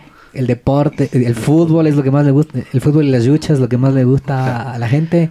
Bueno, eso no es una, eso, eso no es, No, un- o sea, ver, eso no, eso no es un hallazgo, eso en realidad es lo que te dice Google Trends. Ajá. Google Analytics ya te dice que en realidad eso está pasando, entonces nosotros sabíamos a dónde iba. Lo que nosotros necesitábamos, como te decía en ese momento, éramos muy grandes, teníamos una cartera de clientes súper grande, entonces nosotros teníamos presupuesto. El tema es que no teníamos dónde ponerlo eficientemente. Ah, ok. Tenías medios, pero te querían cobrar algo que no era racional. Entonces, dentro del tema, y algo que sí, mi papá me pidió claramente es transparencia. Entonces me dijo, el éxito mío ha sido ser transparente. Si tú vas a crear una página de fútbol y la vas a vender a nuestros clientes, ellos tienen que saber que la página es nuestra. ¿Por qué? Porque tiene que ser transparente. Y ellos tienen que poder decidir si entran o no entran. Claro, no, Entonces- les, no les puedes presionar, no les puedes poner la plata ahí porque está Ellos tu proyecto. tienen que aceptar Exacto. voluntariamente. Ellos entrar tienen algo que entrar es del mismo por grupo. las funciones. Entonces nosotros ya sabíamos que no había nada para mujeres, que no había nada para fútbol. Esta es nuestra alternativa. Listo, ¿te gusta? Sí, chévere, perfecto. Listo, te tengo que contar una cosa. Es nuestra. ¿Tienes algún problema? No, no, si me funciona, perfecto. Algunos sí, otros no. Pero era como un gran disclaimer que había que en realidad nos ayudó los primeros añitos a funcionar de otra manera, tratando de construir el modelo, entendiendo las cosas. Eh, la primera página web fue desarrollada por el equipo de tecnología que teníamos en la oficina. Por tal razón no era la mejor tecnología que teníamos. Como todo Eh, primer, claro, primer claro. MVP o beta. ahí. Entonces yo también, como te decía, como yo financié, entonces yo tenía una deuda por pagar, porque era la suelda, el sueldo de esta persona que había entrado. Entonces como que todo era una dinámica en, en realidad donde estamos aportando. Y lo que sí nos comprometimos los dos, tanto Antonio como yo, es que esto lo íbamos a hacer en nuestro tiempo. O sea, que esto no nos iba a quitar tiempo con respecto al tema de nuestras labores que teníamos dentro de la compañía. Porque tú mantenías todavía la gerencia Sí. adentro del grupo creativo. Claro, en este momento todavía creo que estábamos en red. O sea, si es que ya me, me pides un timeline, Claro. creo que estábamos ahí. Entonces, cuando yo le pido la, la- la renuncia a Antonio, Antonio ya era mi socio. Tú sabías ahí. Claro, ya Ya. estábamos, claro. Y ya sabíamos que teníamos un proyecto. Ya eh, habían hablado del futbolero. Ya, sí, es que Claro, la tesis del man. ¿no? Sí, sí, sí. Y ya creo que estaba contratado Diego, que es, que es del futbolero. Ah. Entonces, de una u otra manera, ya estaba como que ya estaba bastante encaminado todo el proyecto que teníamos nosotros a futuro. Pero por un segundo pensé que era Antonio el de la tesis. Ya, ya. Claro. No, no, Antonio Ya, era ya. la tesis, pero Diego Es el crackcito. Diego Ajá. es el segundo de la compañía. Es la personificación Claro, del es la personificación futbolero. del futbolero porque es el primer periodista que contratamos para que comience a escribir de contenidos. Como. Oliver Atom en su momento para... Ya, ya, ya. Claro. Clarísimo. Claro, entonces ahí es donde un poco comenzamos con Ecuador eh, y comenzamos a tener el problema particularmente que nos comenzamos a limitar al portafolio de clientes que teníamos nosotros. Ajá. Porque por cierto algo, para mí Coca-Cola era un cliente al cual yo le podía presentar este proyecto que el futbolero porque tenía tráficos interesantes, tenía un buen CPM, o sea, era un producto súper lindo, pero me tenía que aprobar su central de medios. Y su central de medios por el Ah, simple hecho de que era yo el que estaba proponiendo, me bajaba, me bajaba la Ah. propuesta. Entonces comenzamos a darnos cuenta que Ecuador no podíamos crecer. Y abrimos rápidamente, me, me acuerdo, México, Perú y Colombia en ese orden. en ese orden. Y Colombia lo cerramos. Porque no entendimos el, el mercado en su momento, después lo volvimos a abrir y ahora funciona muy bien. Eh, de hecho, una de las conclusiones es que cuando cerramos Colombia nos dimos, Mm. o sea, creímos que Colombia se movía por ciclismo, por boxeo y por otras cosas. Pero también por fútbol. Ahora ya sabes. Ahora ya sabemos que funciona por fútbol. Ahora solamente es foco fútbol. Nuestros sitios todo. son solo foco fútbol. Ah, foco fútbol. Y tenemos otra, otra vertical que nosotros le llamamos que tiene que ver con mujeres. Mujeres, ¿no es cierto? Y otra vertical que tiene que ver con novedades y antigüedades. O sea, hay cosas que uno busca en el internet y pierde el tiempo. Hoy... Correcto. There. Hoy, y hoy, ¿cómo se divide tu tiempo? Porque tienes el futbolero, que ya es la TAM, estás en la agencia de publicidad como, como gerente, y también tienes un cargo regional dentro de FCB. Sí. ¿Cómo, cómo te estructuras también en eso? A ver, un poco, cuando nosotros salimos de, de la sociedad que tenía antes mi papá, eh, yo le planteé un modelo de negocio. El, el modelo de negocio que habíamos planteado nosotros no era ser tan grandes, Ajá. sino ser más pequeños, más eficientes Ajá. y poder dar el servicio que nosotros queremos dar. Ajá. Y el servicio que nosotros queremos dar es integralidad. Y asesorar al cliente, sentarnos en la mesa, desarrollar productos. Entonces ese modelo no es compatible con una central de medios. O sea, no es compatible con una comisión del 1%. Ah, o sea, tienes que ser un full service agency para poder dar el servicio que nosotros damos. Pero hay en ese rato, Mm. este full, este 360 que quieres dar, de, de servicios completos, tiene también un tema de pricing que tiene que entrar a pelear en una industria en donde las agencias se han venido a menos, ¿no? O sea, el mundo de la agencia entra en una, a mi modo de ver, ¿no? En, en un canasto en donde tú dices, soy agencia y por ende te quedan viendo con una cara de, no, no lo sé. Y, y llega un pelado de 23, 24 años con tres herramientas que también dice que es agencia y, y él puede cobrar 200 y tú tienes que cobrar 1000 porque tienes todo un back office por detrás y un Sí. montón de nómina. Por eso un poco nuestro modelo pasó a ser, digamos, de una facturación de un 100%. Nuestro modelo más eficiente era ser un 30% de lo que éramos antes. Construyendo sobre la base que nosotros teníamos. Entonces ahí saqué un montón de tiempo. Para, para serte sincero. Después, cuando pasó eso, también me di cuenta rápidamente que Ecuador no es del mercado. Porque normalmente en los pitch internacionales me pasaba que terminaba sentándote en una mesa y terminaban bonificando Bolivia y Ecuador. Y el rato que te bonificaban Bolivia y Ecuador decías, Tú no tenías nada que hacer ahí. ¿para qué estoy aquí sentado si es que mi misma red bonifica, bonifica. el país? Entonces, como que, ¿cómo saber? Entonces ahí es donde entra el, el rol regional. Entonces nosotros salimos a desarrollar grupo creativo, pensando en una agencia integral de servicios, y nos metemos en FCB, eh, que en ese momento era Fire FCB, Ujú. eh, ahora se llama FCB First, cambiamos de nombre, Cambiaron. porque en realidad ahorita ya también eh, uno de los socios que estaba ahí salió, que es otra historia, Ujú. eh, que no, no Eso es vale la para pena. otro podcast. No, No, vale, no, la- no. no vale la pena andar, pero eh, digamos esto fue el año 2013, para el año 2015 nosotros ya teníamos operación en cinco países. Sea, en realidad, lo que fue un problema en su momento que nos botó al suelo Ajá. fue una oportunidad para pensar completamente en cosas diferentes. Y también tenía el futbolero. Entonces ahí como que comencé a administrar mis tiempos. Y abrieron operación en todos los países. Sí, sí, sí. Tenemos... Con todas las de ley, en Sí, cada país. Sí, sí, sí. Y así. No, no, ya, increíble. Porque así lo que te bonificaban en Ecuador y Bolivia ya no. Sino, sino te- tú negociabas en México una pauta regional. Hicimos nuestra propia red. Al final, hicimos nuestra propia red enfocada en digital y en contenido. O sea, que es el, el- el foco de, eh, del Fire en Y su te momento. presentabas a agencias locales en México o a centrales de medios. ¿no? Teníamos como gran cliente Coca-Cola.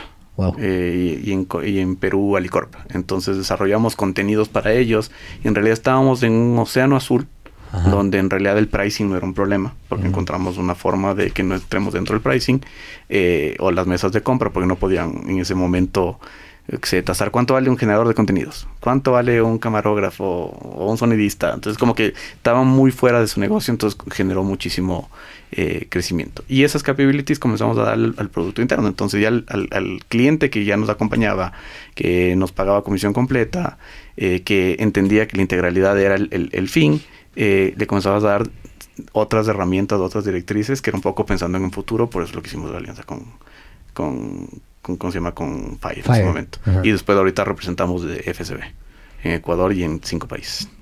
Con tu mismo equipo. Ahí tengo equipos en cada uno de los países. Hoy, ¿cuánta gente manejan finalmente?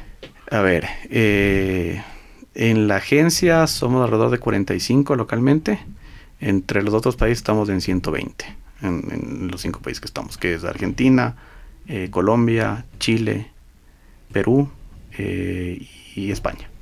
¿Y Estaba. México? Ya no. Eh, México no. México no- es enorme. ajá. Es- México es una cosa... Y en el futbolero, en cambio, ahí sí Ah, ok, somos. es la claro, ahí claro. somos 160 personas. Ya tenemos 160 periodistas escribiendo contenido En para cada todos país. Todos los días, todo el tiempo. Todos los días. Hacemos alrededor de 70 videos diarios en Medellín, que tenemos nuestro hub de producción. En Eh, Medellín, es el hub de producción audiovisual, Sí. multimedia, digamos. La data está en, en Buenos Aires. eh, Tenemos, hemos migrado de tecnologías, como decía, comenzamos con esta tecnología. Después, Comenzaron con WordPress y ahora Pe- peor que WordPress, porque era código Hijo, propio, puro y duro, que solo podía manejar el que tenía. De ahí eh, hicimos una consultoría y, como te digo, yo personalmente, decía, yo, yo, yo tengo dos cosas que siempre repito. Primero, rodearse de gente más inteligente que uno, Ujú. es la única forma de hacer equipo eh, y crecer eh, sin celos. Y la segunda es, mm, no tengas miedo de equivocarte. Yo me equivoco la mayoría de veces en las decisiones que tomo. Pero al final tomo decisiones y aprendo de, los de, de las ecuaciones que tenemos. ¿Y sigues haciendo esta ecuación que nos contabas de 70-20-10 de Coca-Cola como aprendizaje o no? Eso a nuestros clientes les sugerimos para desarrollar nuevas formas de, de comunicación como modelo, pero nosotros internamente también utilizamos bastantes recursos para generar nuevas tecnologías y para ver hacia dónde va el futuro. Entonces ahí contratamos una empresa que nos fue mal. De hecho, eh, no, no, no, no recibimos el servicio que, que queríamos, pero nos puso en contacto con una persona en Google, en Argentina, que manejaba publishers. Que el man tenía 10 grandes publishers y ya comenzamos a estar en un grupo en el cual nunca habíamos soñado estar. Por un, por, te digo, por ese error. Nos cambió esa tecnología que nos duró dos meses. sacas algo. Sí. Y este man, cuando ve que teníamos falencias y que teníamos un poco de problemas con el CMS que teníamos, nos sugiere Ah. un nuevo proveedor. Ajá. Pac, nos cambiamos de otro, que se llama Vitro 80. Después de eso tuvimos un año y medio con él y ahorita actualmente estamos con un CMS que es quien le da los servicios a Turner, a Fox Sports, a E ESPN. O sea, ya está en, o sea, ya estamos en ligas mayores. Eh, Y este CMS está integrado, bien integrado Google. Sí, sí, sí, es un CMS que está en Argentina, eh, que funciona desde Son allá. periódicos, ¿no? Eh, sí, ellos nos dan toda la estructura y toda la tecnología para nosotros sobre esa tecnología hacer el contenido que es lo nuestro. Lo rentan finalmente entonces. Nosotros pagamos, sí, un, un valor eh, que está por contrato en función de los ingresos que tenemos de en, eh, en- en las plataformas. Para la, la gente que no sabe lo que es un CMS, que podría ser común, es un Content Manager Software. O sea, si tú estás generando artículos y tú una notita de Laucas, escribes, tienes un videíto, una foto y escribes unas 1500 palabras acerca de eso.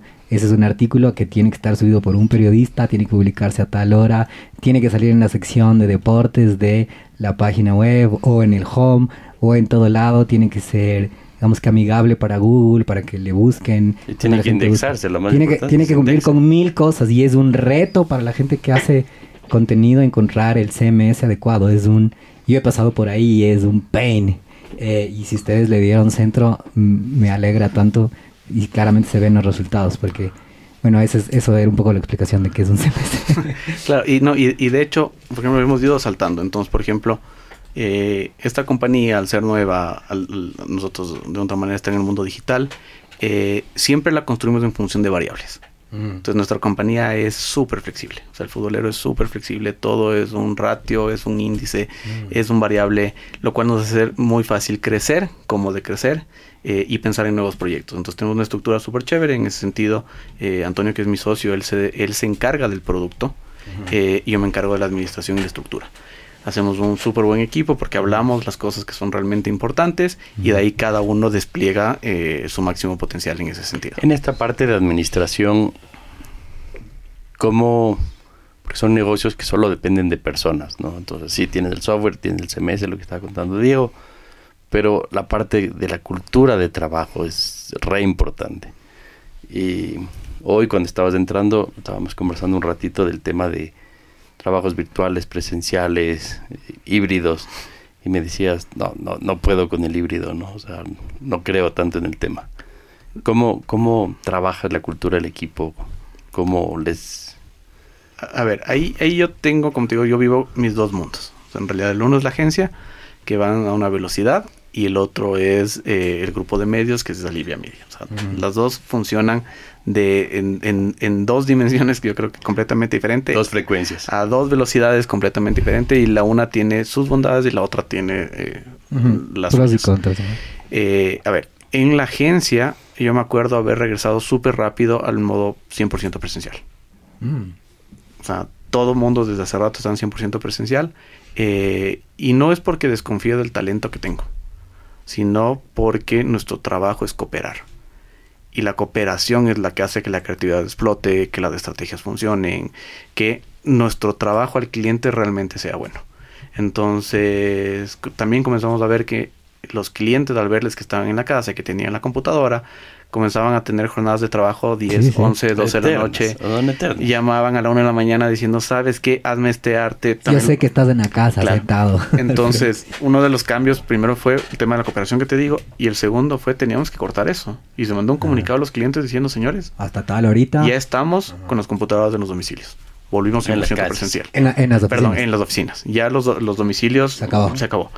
Claro, entonces al principio generas un, un, un problema porque... Un disque eh, shock de volver a lo que normalmente fue. Claro, entonces como Uno que... y dos, el personal también de hecho, oye, lo del apisamiento estaba chévere, pues déjanos un mesecito más y todavía todo el mundo sigue sí, haciendo home office. Pero una vez que regresaron y comenzaron a cortar sus jornadas a las 7, 8... Gracias también. Gracias también, exactamente, donde comenzaron a decir, bueno, perfecto. De ahí comenzamos a, a, a lidiar con los contagios, no contagios, con la bioseguridad, con el cerco, era un desastre, mandamos computadoras, traemos computadoras, pero tratando de, de regresar. En cambio, Alivia es 100% remoto. O sea, completamente remoto, todo el personal está afuera. Porque son eh, periodistas. Porque son periodistas que están en cada uno de sus mercados, eh, pero el, el, el, el, núcleo o la gente importante está en la oficina en Quito junto a nosotros. Claro, o sea, los otros, cada cual tiene su chicharrón de levantar y levantar y levantar contenido y tratar de desplegarlo lo más rápido posible. Los que están haciendo el back office, los que están haciendo que todo opere, trabajo en equipo. Correcto. Y, y, de hecho un poco también pensando, justo lo que hablábamos con respecto al tema de Apple. Nosotros pensamos, o el futbolero después fue pensado en, a ver, nosotros en pandemia tuvimos un crecimiento súper importante. Y en realidad, eh, después de 7, 8 años de que el modelo iba creciendo, a, o sea, paulatinamente, eh, en pandemia explotó. O sea, explotó el por futbolero. el futbolero. Explotó por las nubes. Esto y, era más un tema de que la gente tenía más tiempo de leer. Sí. Sí, que tenía tiempo de leer y también nosotros comenzamos a pensar en los puntos de dolor. Entonces, en, o sea, nuestro sitio se llama El Futbolero y es el sitio del hincha. Entonces, dentro de, de ser el hincha, un hincha habla desde el sentimiento, sí. desde la frustración, desde la añoranza, desde la historia, desde muchos puntos de vista y tu, y tu fin de semana o tu semana depende de qué pasó la semana pasada, en el, en, Correcto. En el sábado o el domingo. El sábado o el, el domingo partido. se define el clima laboral, el clima de, de la casa. Entonces yo creo que eso es un gran cambio con respecto a los medios de comunicación.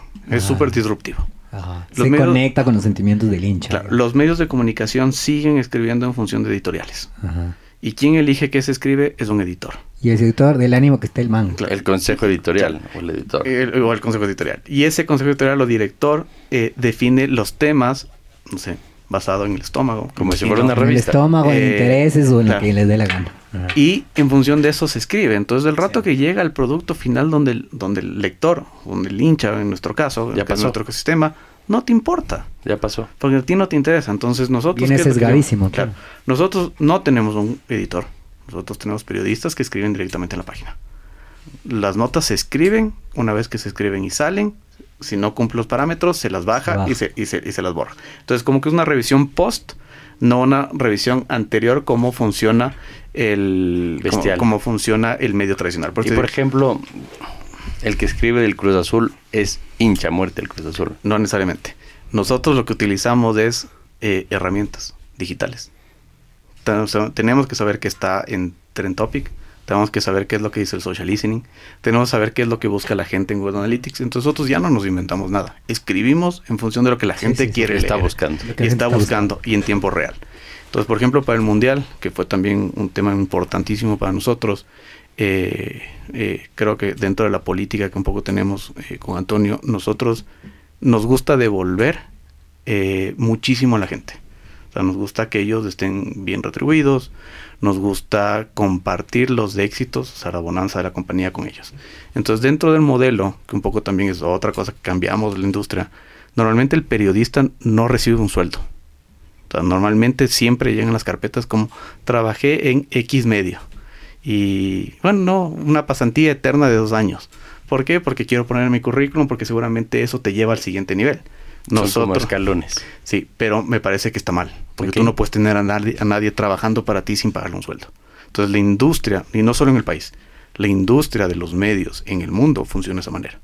El pasante puede ser eterno.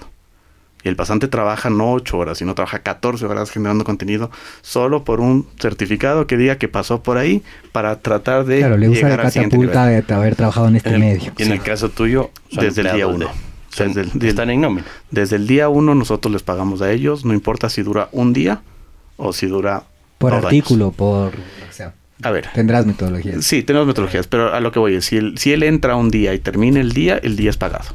No es que nos hacemos los locos, no es que nunca, no, se paga el día, ¿por qué? Porque el trabajo es. Entonces eso también es cambiar la industria.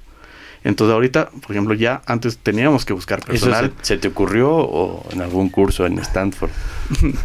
no, eso un poco fue tema de cambiar las industrias. O sea, el tema de ver cuáles son los, los, los, los puntos de dolor. ¿Y cómo conseguir report- reporteros entusiasmados? Claro, y, y, y que utilicen las herramientas. Entonces, por ejemplo, ellos todos tienen un sueldo base.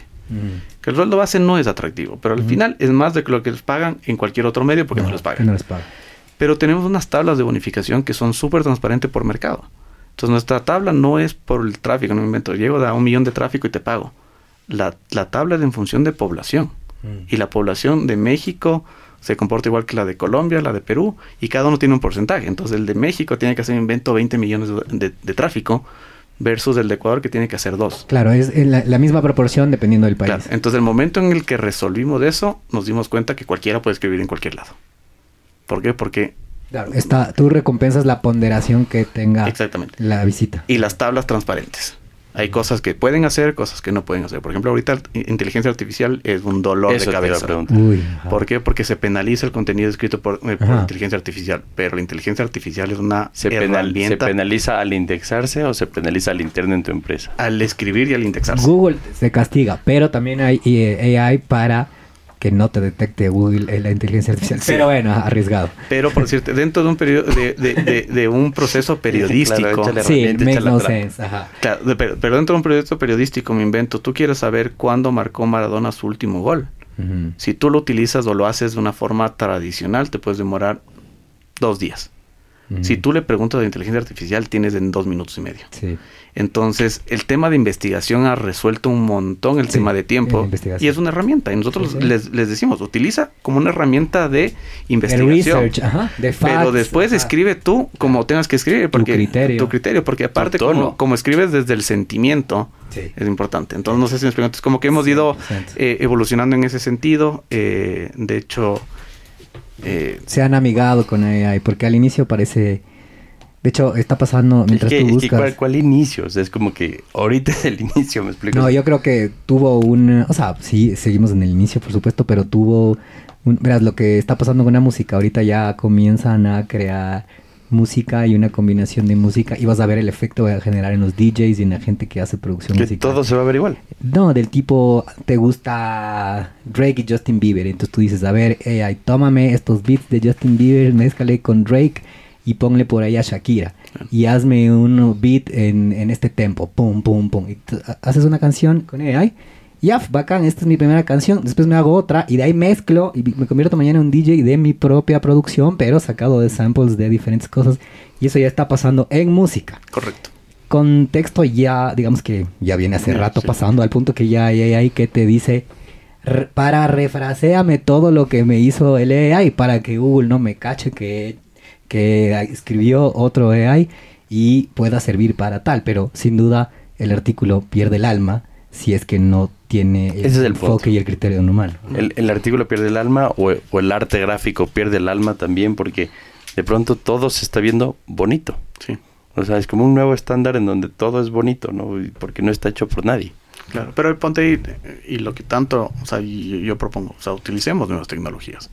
Eh, o sea, veamos la mejor manera de hacer, hagamos manuales De de, de procedimiento, pero de otra manera utilízalo para que te ayude en tu trabajo y para que Para lo que hagas te mejor. ahorre tiempos y que seas más eficiente. Sí, sí, y de ahí un poco, o sea, ahí para, para cerrar este tema, entonces, por, por decirte algo, nosotros actualmente tenemos 122 millones de visitas únicas por mes en el mes de abril en todos nuestros sitios. O sea, nosotros ya 122. millones de visitas mes. Hijo A, alguien se le cayeron los ojos aquí. Ay, ay, ay. güey. Entonces ya actualmente De no hay medio que nos compita en Ecuador. De locos. Eh, en la región estamos por ser el número uno y nuestro objetivo es ser el ¿Y quién es número uno? No, no, ni le nombres. nombres. Ahorita ESPN, Ah, ok, ok. pero son dos negocios diferentes. Ok. Ellos van a pagar siempre a través del periodismo, o sea, del- de, de su estructura periodística, los derechos de comunicación. Para nosotros los derechos de comunicación duran 90 minutos en un partido de fútbol. Después de los 90 minutos tú ves el resultado en Google en exactamente dos segundos y medio. Como y arrancamos. Y se acabó. Entonces nosotros escribimos el antes y el Y después. después. Y tenemos, o sea, son, eh, eh, son noticias long tail, duran Y muchísimo pueden durar tiempo. muchísimo Claro, más. claro. Porque escribes desde otra Ponte que hay una polémica Y porque arbitral. las puedes alimentar, pues. Sí, y, nos va- y, como te digo, y la gente nos va diciendo que quiere leer. La gente nos va diciendo que quiere escuchar. Los trending topics. Entonces, todas esas herramientas las hemos adoptado como parte de nuestro proceso, eliminando, como te digo, lo que no funciona en una industria. Y poniendo por primera vez, y de hecho justo eh, con Antonio estábamos hablando hoy día, en realidad, si nos preguntas qué es lo que queremos del futbolero, ya dijimos que vamos del sitio del hincha, creo que eso lo hemos hecho muy bien y eso nos, nos ha ayudado a crecer. Pero de otra manera, ahorita estamos pensando en cómo le devolvemos los medios a los hinchas Ajá. y a la gente. Que la gente comience a leer lo que le interesa leer, no lo que te dice un consejo editorial. Entonces vamos a trabajar en ciertas dinámicas, vamos a cambiar un poco el foco de la compañía, de tal manera que estemos más cerca del lector, más, más cerca de la persona que nos, que, que- sí, que nos lee, que nos escucha, que nos ve los videos, eh, para poder hacer. Ponte en el mundial, nosotros teníamos o desarrollamos tres videos normalmente en fase de grupos. Gana, pierde, empate. Teníamos listos. El momento en el que no importa cuánto gane ni cuánto pierda, acuérdate, o sea, lo Ajá, periodístico normalmente es ganó 3-1 tal equipo. Nosotros ese es el sentimiento. Ganar por uno o Ajá. empatar es exactamente ¿Qué- lo mismo. ¿Y qué cosa te genera haber perdido o haber ganado? Entonces teníamos los tres productos listos, pasaba algo, lanzábamos en exactamente dos segundos y medio. Entonces nuestro tiempo de reacción era incomparable. Y así comenzamos. ¿Con la- cuánta gente viajaron al mundial? Llevamos. Todos a- los de Herrera, o sea, 40 primos, tíos. Ay, qué bruto No, no. Póngale cero y sáquelo. Ahí, ahí un poco el, el tema fue, como te decía, como nos gusta retribuir. Nosotros les habíamos puesto ellos objetivos y les habíamos dicho, si ustedes lleguen a estos objetivos de tráfico, Ajá. se van a Qatar. Vamos todos. Claro, y se van a Qatar a vivir la experiencia del mundial, a escribir desde allá. No desde lo periodístico, porque no pago derechos, no hacemos eso. Nosotros vamos desde el hincha, desde la vivencia de cómo vivía en Doha, cómo comía. Es tu perspectiva del partido de Argentina contar. Claro, entonces ellos hacían eh, sus horarios laborales en Ecuador, pero vivían en Doha. Vivieron cerca, en Doha dos personas 35 días y el resto 20 días. Todo pagado por nosotros. Qué locos. y llegaron allá. ¿Y el resto son cuántos? Eh, claro, el, el, a ver, dos terminaron hasta la final eh, y el resto son siete. Nueve en total. Fueron nueve. De loco. Sí, sí Paseote. Sí, sí, sí, no, y de hecho... Premiazo, ¿no? Claro. O sea, y, para alguien que tripea... No, y que, y, que, y que nunca va a haber un mundial como este en donde en 10 kilómetros de la redonda estaban todos los estadios. La misma ciudad, todo. Todos los hinchas, todos los equipos, toda la gente. O sea, nunca más va a pasar. Y como anécdota ahí, como tú dices un poco el tema, comienza a ser gente que normalmente no tiene muchos recursos, que capaz no puede acceder a una visa. Y nos tocó solicitar las visas. Entonces, eh, soy sincero, comencé a preguntar cómo se saca una visa. Y el único camino que no necesitaba visa era por Brasil. Por Brasil era imposible ir porque Brasil estaba viendo el mundial, entonces era realmente eh, no era una opción. El camino más corto era Europa mm. y el otro camino era Estados Unidos. Estados Unidos era cagado. Eh, o sea, olvídate, no tienes visa, no puedes entrar. Europa, de una otra manera, eran visas de tránsito. Comenzamos a aplicar de todos ellos con las cartas de la compañía de soporte y les negaron a cuatro. Cuando escribías esta carta, ¿la compañía se basa en dónde? Eh, tenemos una razón social en Ecuador y tenemos una LLC en Estados Unidos. Correcto. Sí, entonces la de Ecuador, porque toda la gente que se fue era gente que trabaja acá en Ecuador, que está en relación de dependencia con nosotros, entonces le entregamos mucho más justificable. Claro, le entregamos todos los documentos. Cuando nos comienzan a negar las, las visas, nosotros decimos, ¿y ahora?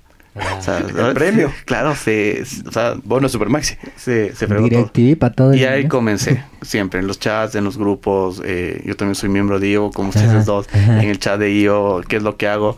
Eh, y un amigo, un gran amigo del grupo que está en mi foro, de hecho me dijo, a mi hermana le dijeron que haga de esta manera, hizo esto y ella se llevaba gente de la sinfónica a otras ah. partes. Entonces como que me direccionó bien y fui donde la persona correcta. Qué loco, solventaron todo en un chat. Claro, yo pensaba llamar al, al, embajador y como que hacer otras cosas. ¿Quién es amigo del ministro? y lo del canciller. Y lo primero que me dijo esta persona fue, no llames al embajador, el camino es del cónsul. Salta el breaker. Ah, si tú, exactamente, si tú te vas al embajador, lo que vas a hacer es lograr completamente lo opuesto. Entonces logramos llegar a eso. Eh, me acuerdo porque en, esa compañía mi mujer es la representante legal. Y fuimos los dos. Como, fuimos los dos como papás de mis periodistas a pedir la visa. Oh, o sea, ella me dice ah, con impresión porque yo no vi, porque yo estaba hablando y estaba exponiendo el caso y pidiendo que nos ayuden con las visas. Ya habían negado a cuatro y estaban otros cinco por venir y también me iban a negar de ley. Entonces yo estaba exponiendo el caso y mi mujer estaba viendo qué es lo que pasaba. Eh, claro, entonces ella me dice, eh, o sea, con ternura que lloraban, o sea, se imploraban a Dios, todas las cosas. El rato que dijeron, sí, señor Herrera, todos se van. Claro, o sea, me abrazaron, claro. Entonces ahí es un poco lo que, lo que tú decías. Eso fue la primera. Más que un premio, en realidad fue una experiencia que ellos nunca iban a poder vivir si es que nosotros no lo hacíamos posible. Increíble, George. Qué maravilla. Yo me quedaría, seguramente tú también, Luis, cuatro horas, más conversando esto, pero ya, basta. Basta, te vamos a dejar ir porque si no, nos vamos hasta mañana. Yo, George, sí te tengo, o sea, tienes mil frentes. Y levantando información, sabemos que eres un papá súper dedicado que ya no haces tanto deporte como antes, pero, pero es evidente por qué no alcanzas a hacer deporte. Entonces, eh, hoy por hoy, ¿qué es lo que no delegas a nadie? O sea, ¿qué es dentro de todas estas tareas que tienes que hacer, FCB, grupo creativo, el futbolero y la familia? Y, la, tú tienes dos familias con tu papá. Y, ¿Qué no delegas a nadie? La estrategia. Yo creo que la estrategia es fundamental. como te digo, normalmente me gusta ponerme en el futuro para tratar de que en el presente comencemos a entregar eso. O sea, eso es algo que, que, no delego. Pero tienes, tienes, esa capacidad y esa visión. Sí, también tiene que ver por un tema de que soy súper inquieto. Eh, y el status quo me, me vuelve loco. Me incomoda. Me incomoda. Eh, y creo, y estoy convencido de lo que les decía, las industrias están maduras, casi todas y el estar casi todas tienes que ser disruptivo. Sí. Entonces como que comienzo, el momento en el que me comienzo a acomodar, yo solito me incomodo y, así, y así sigo. Eh, eso yo creo que es lo que no delego. Perfecto. Me encanta. Tu última pregunta. Yo ya tengo resuelta la mitad de las preguntas que tengo y creo que las otras, la otra mitad va para el siguiente episodio. Sí, total, esto se merece. George, si hoy pudieras tener un superpoder, ¿qué, ¿qué te gustaría hacer? ¿O qué te gustaría tener como superpoder? Creo que más tiempo, más tiempo para estar con mi familia.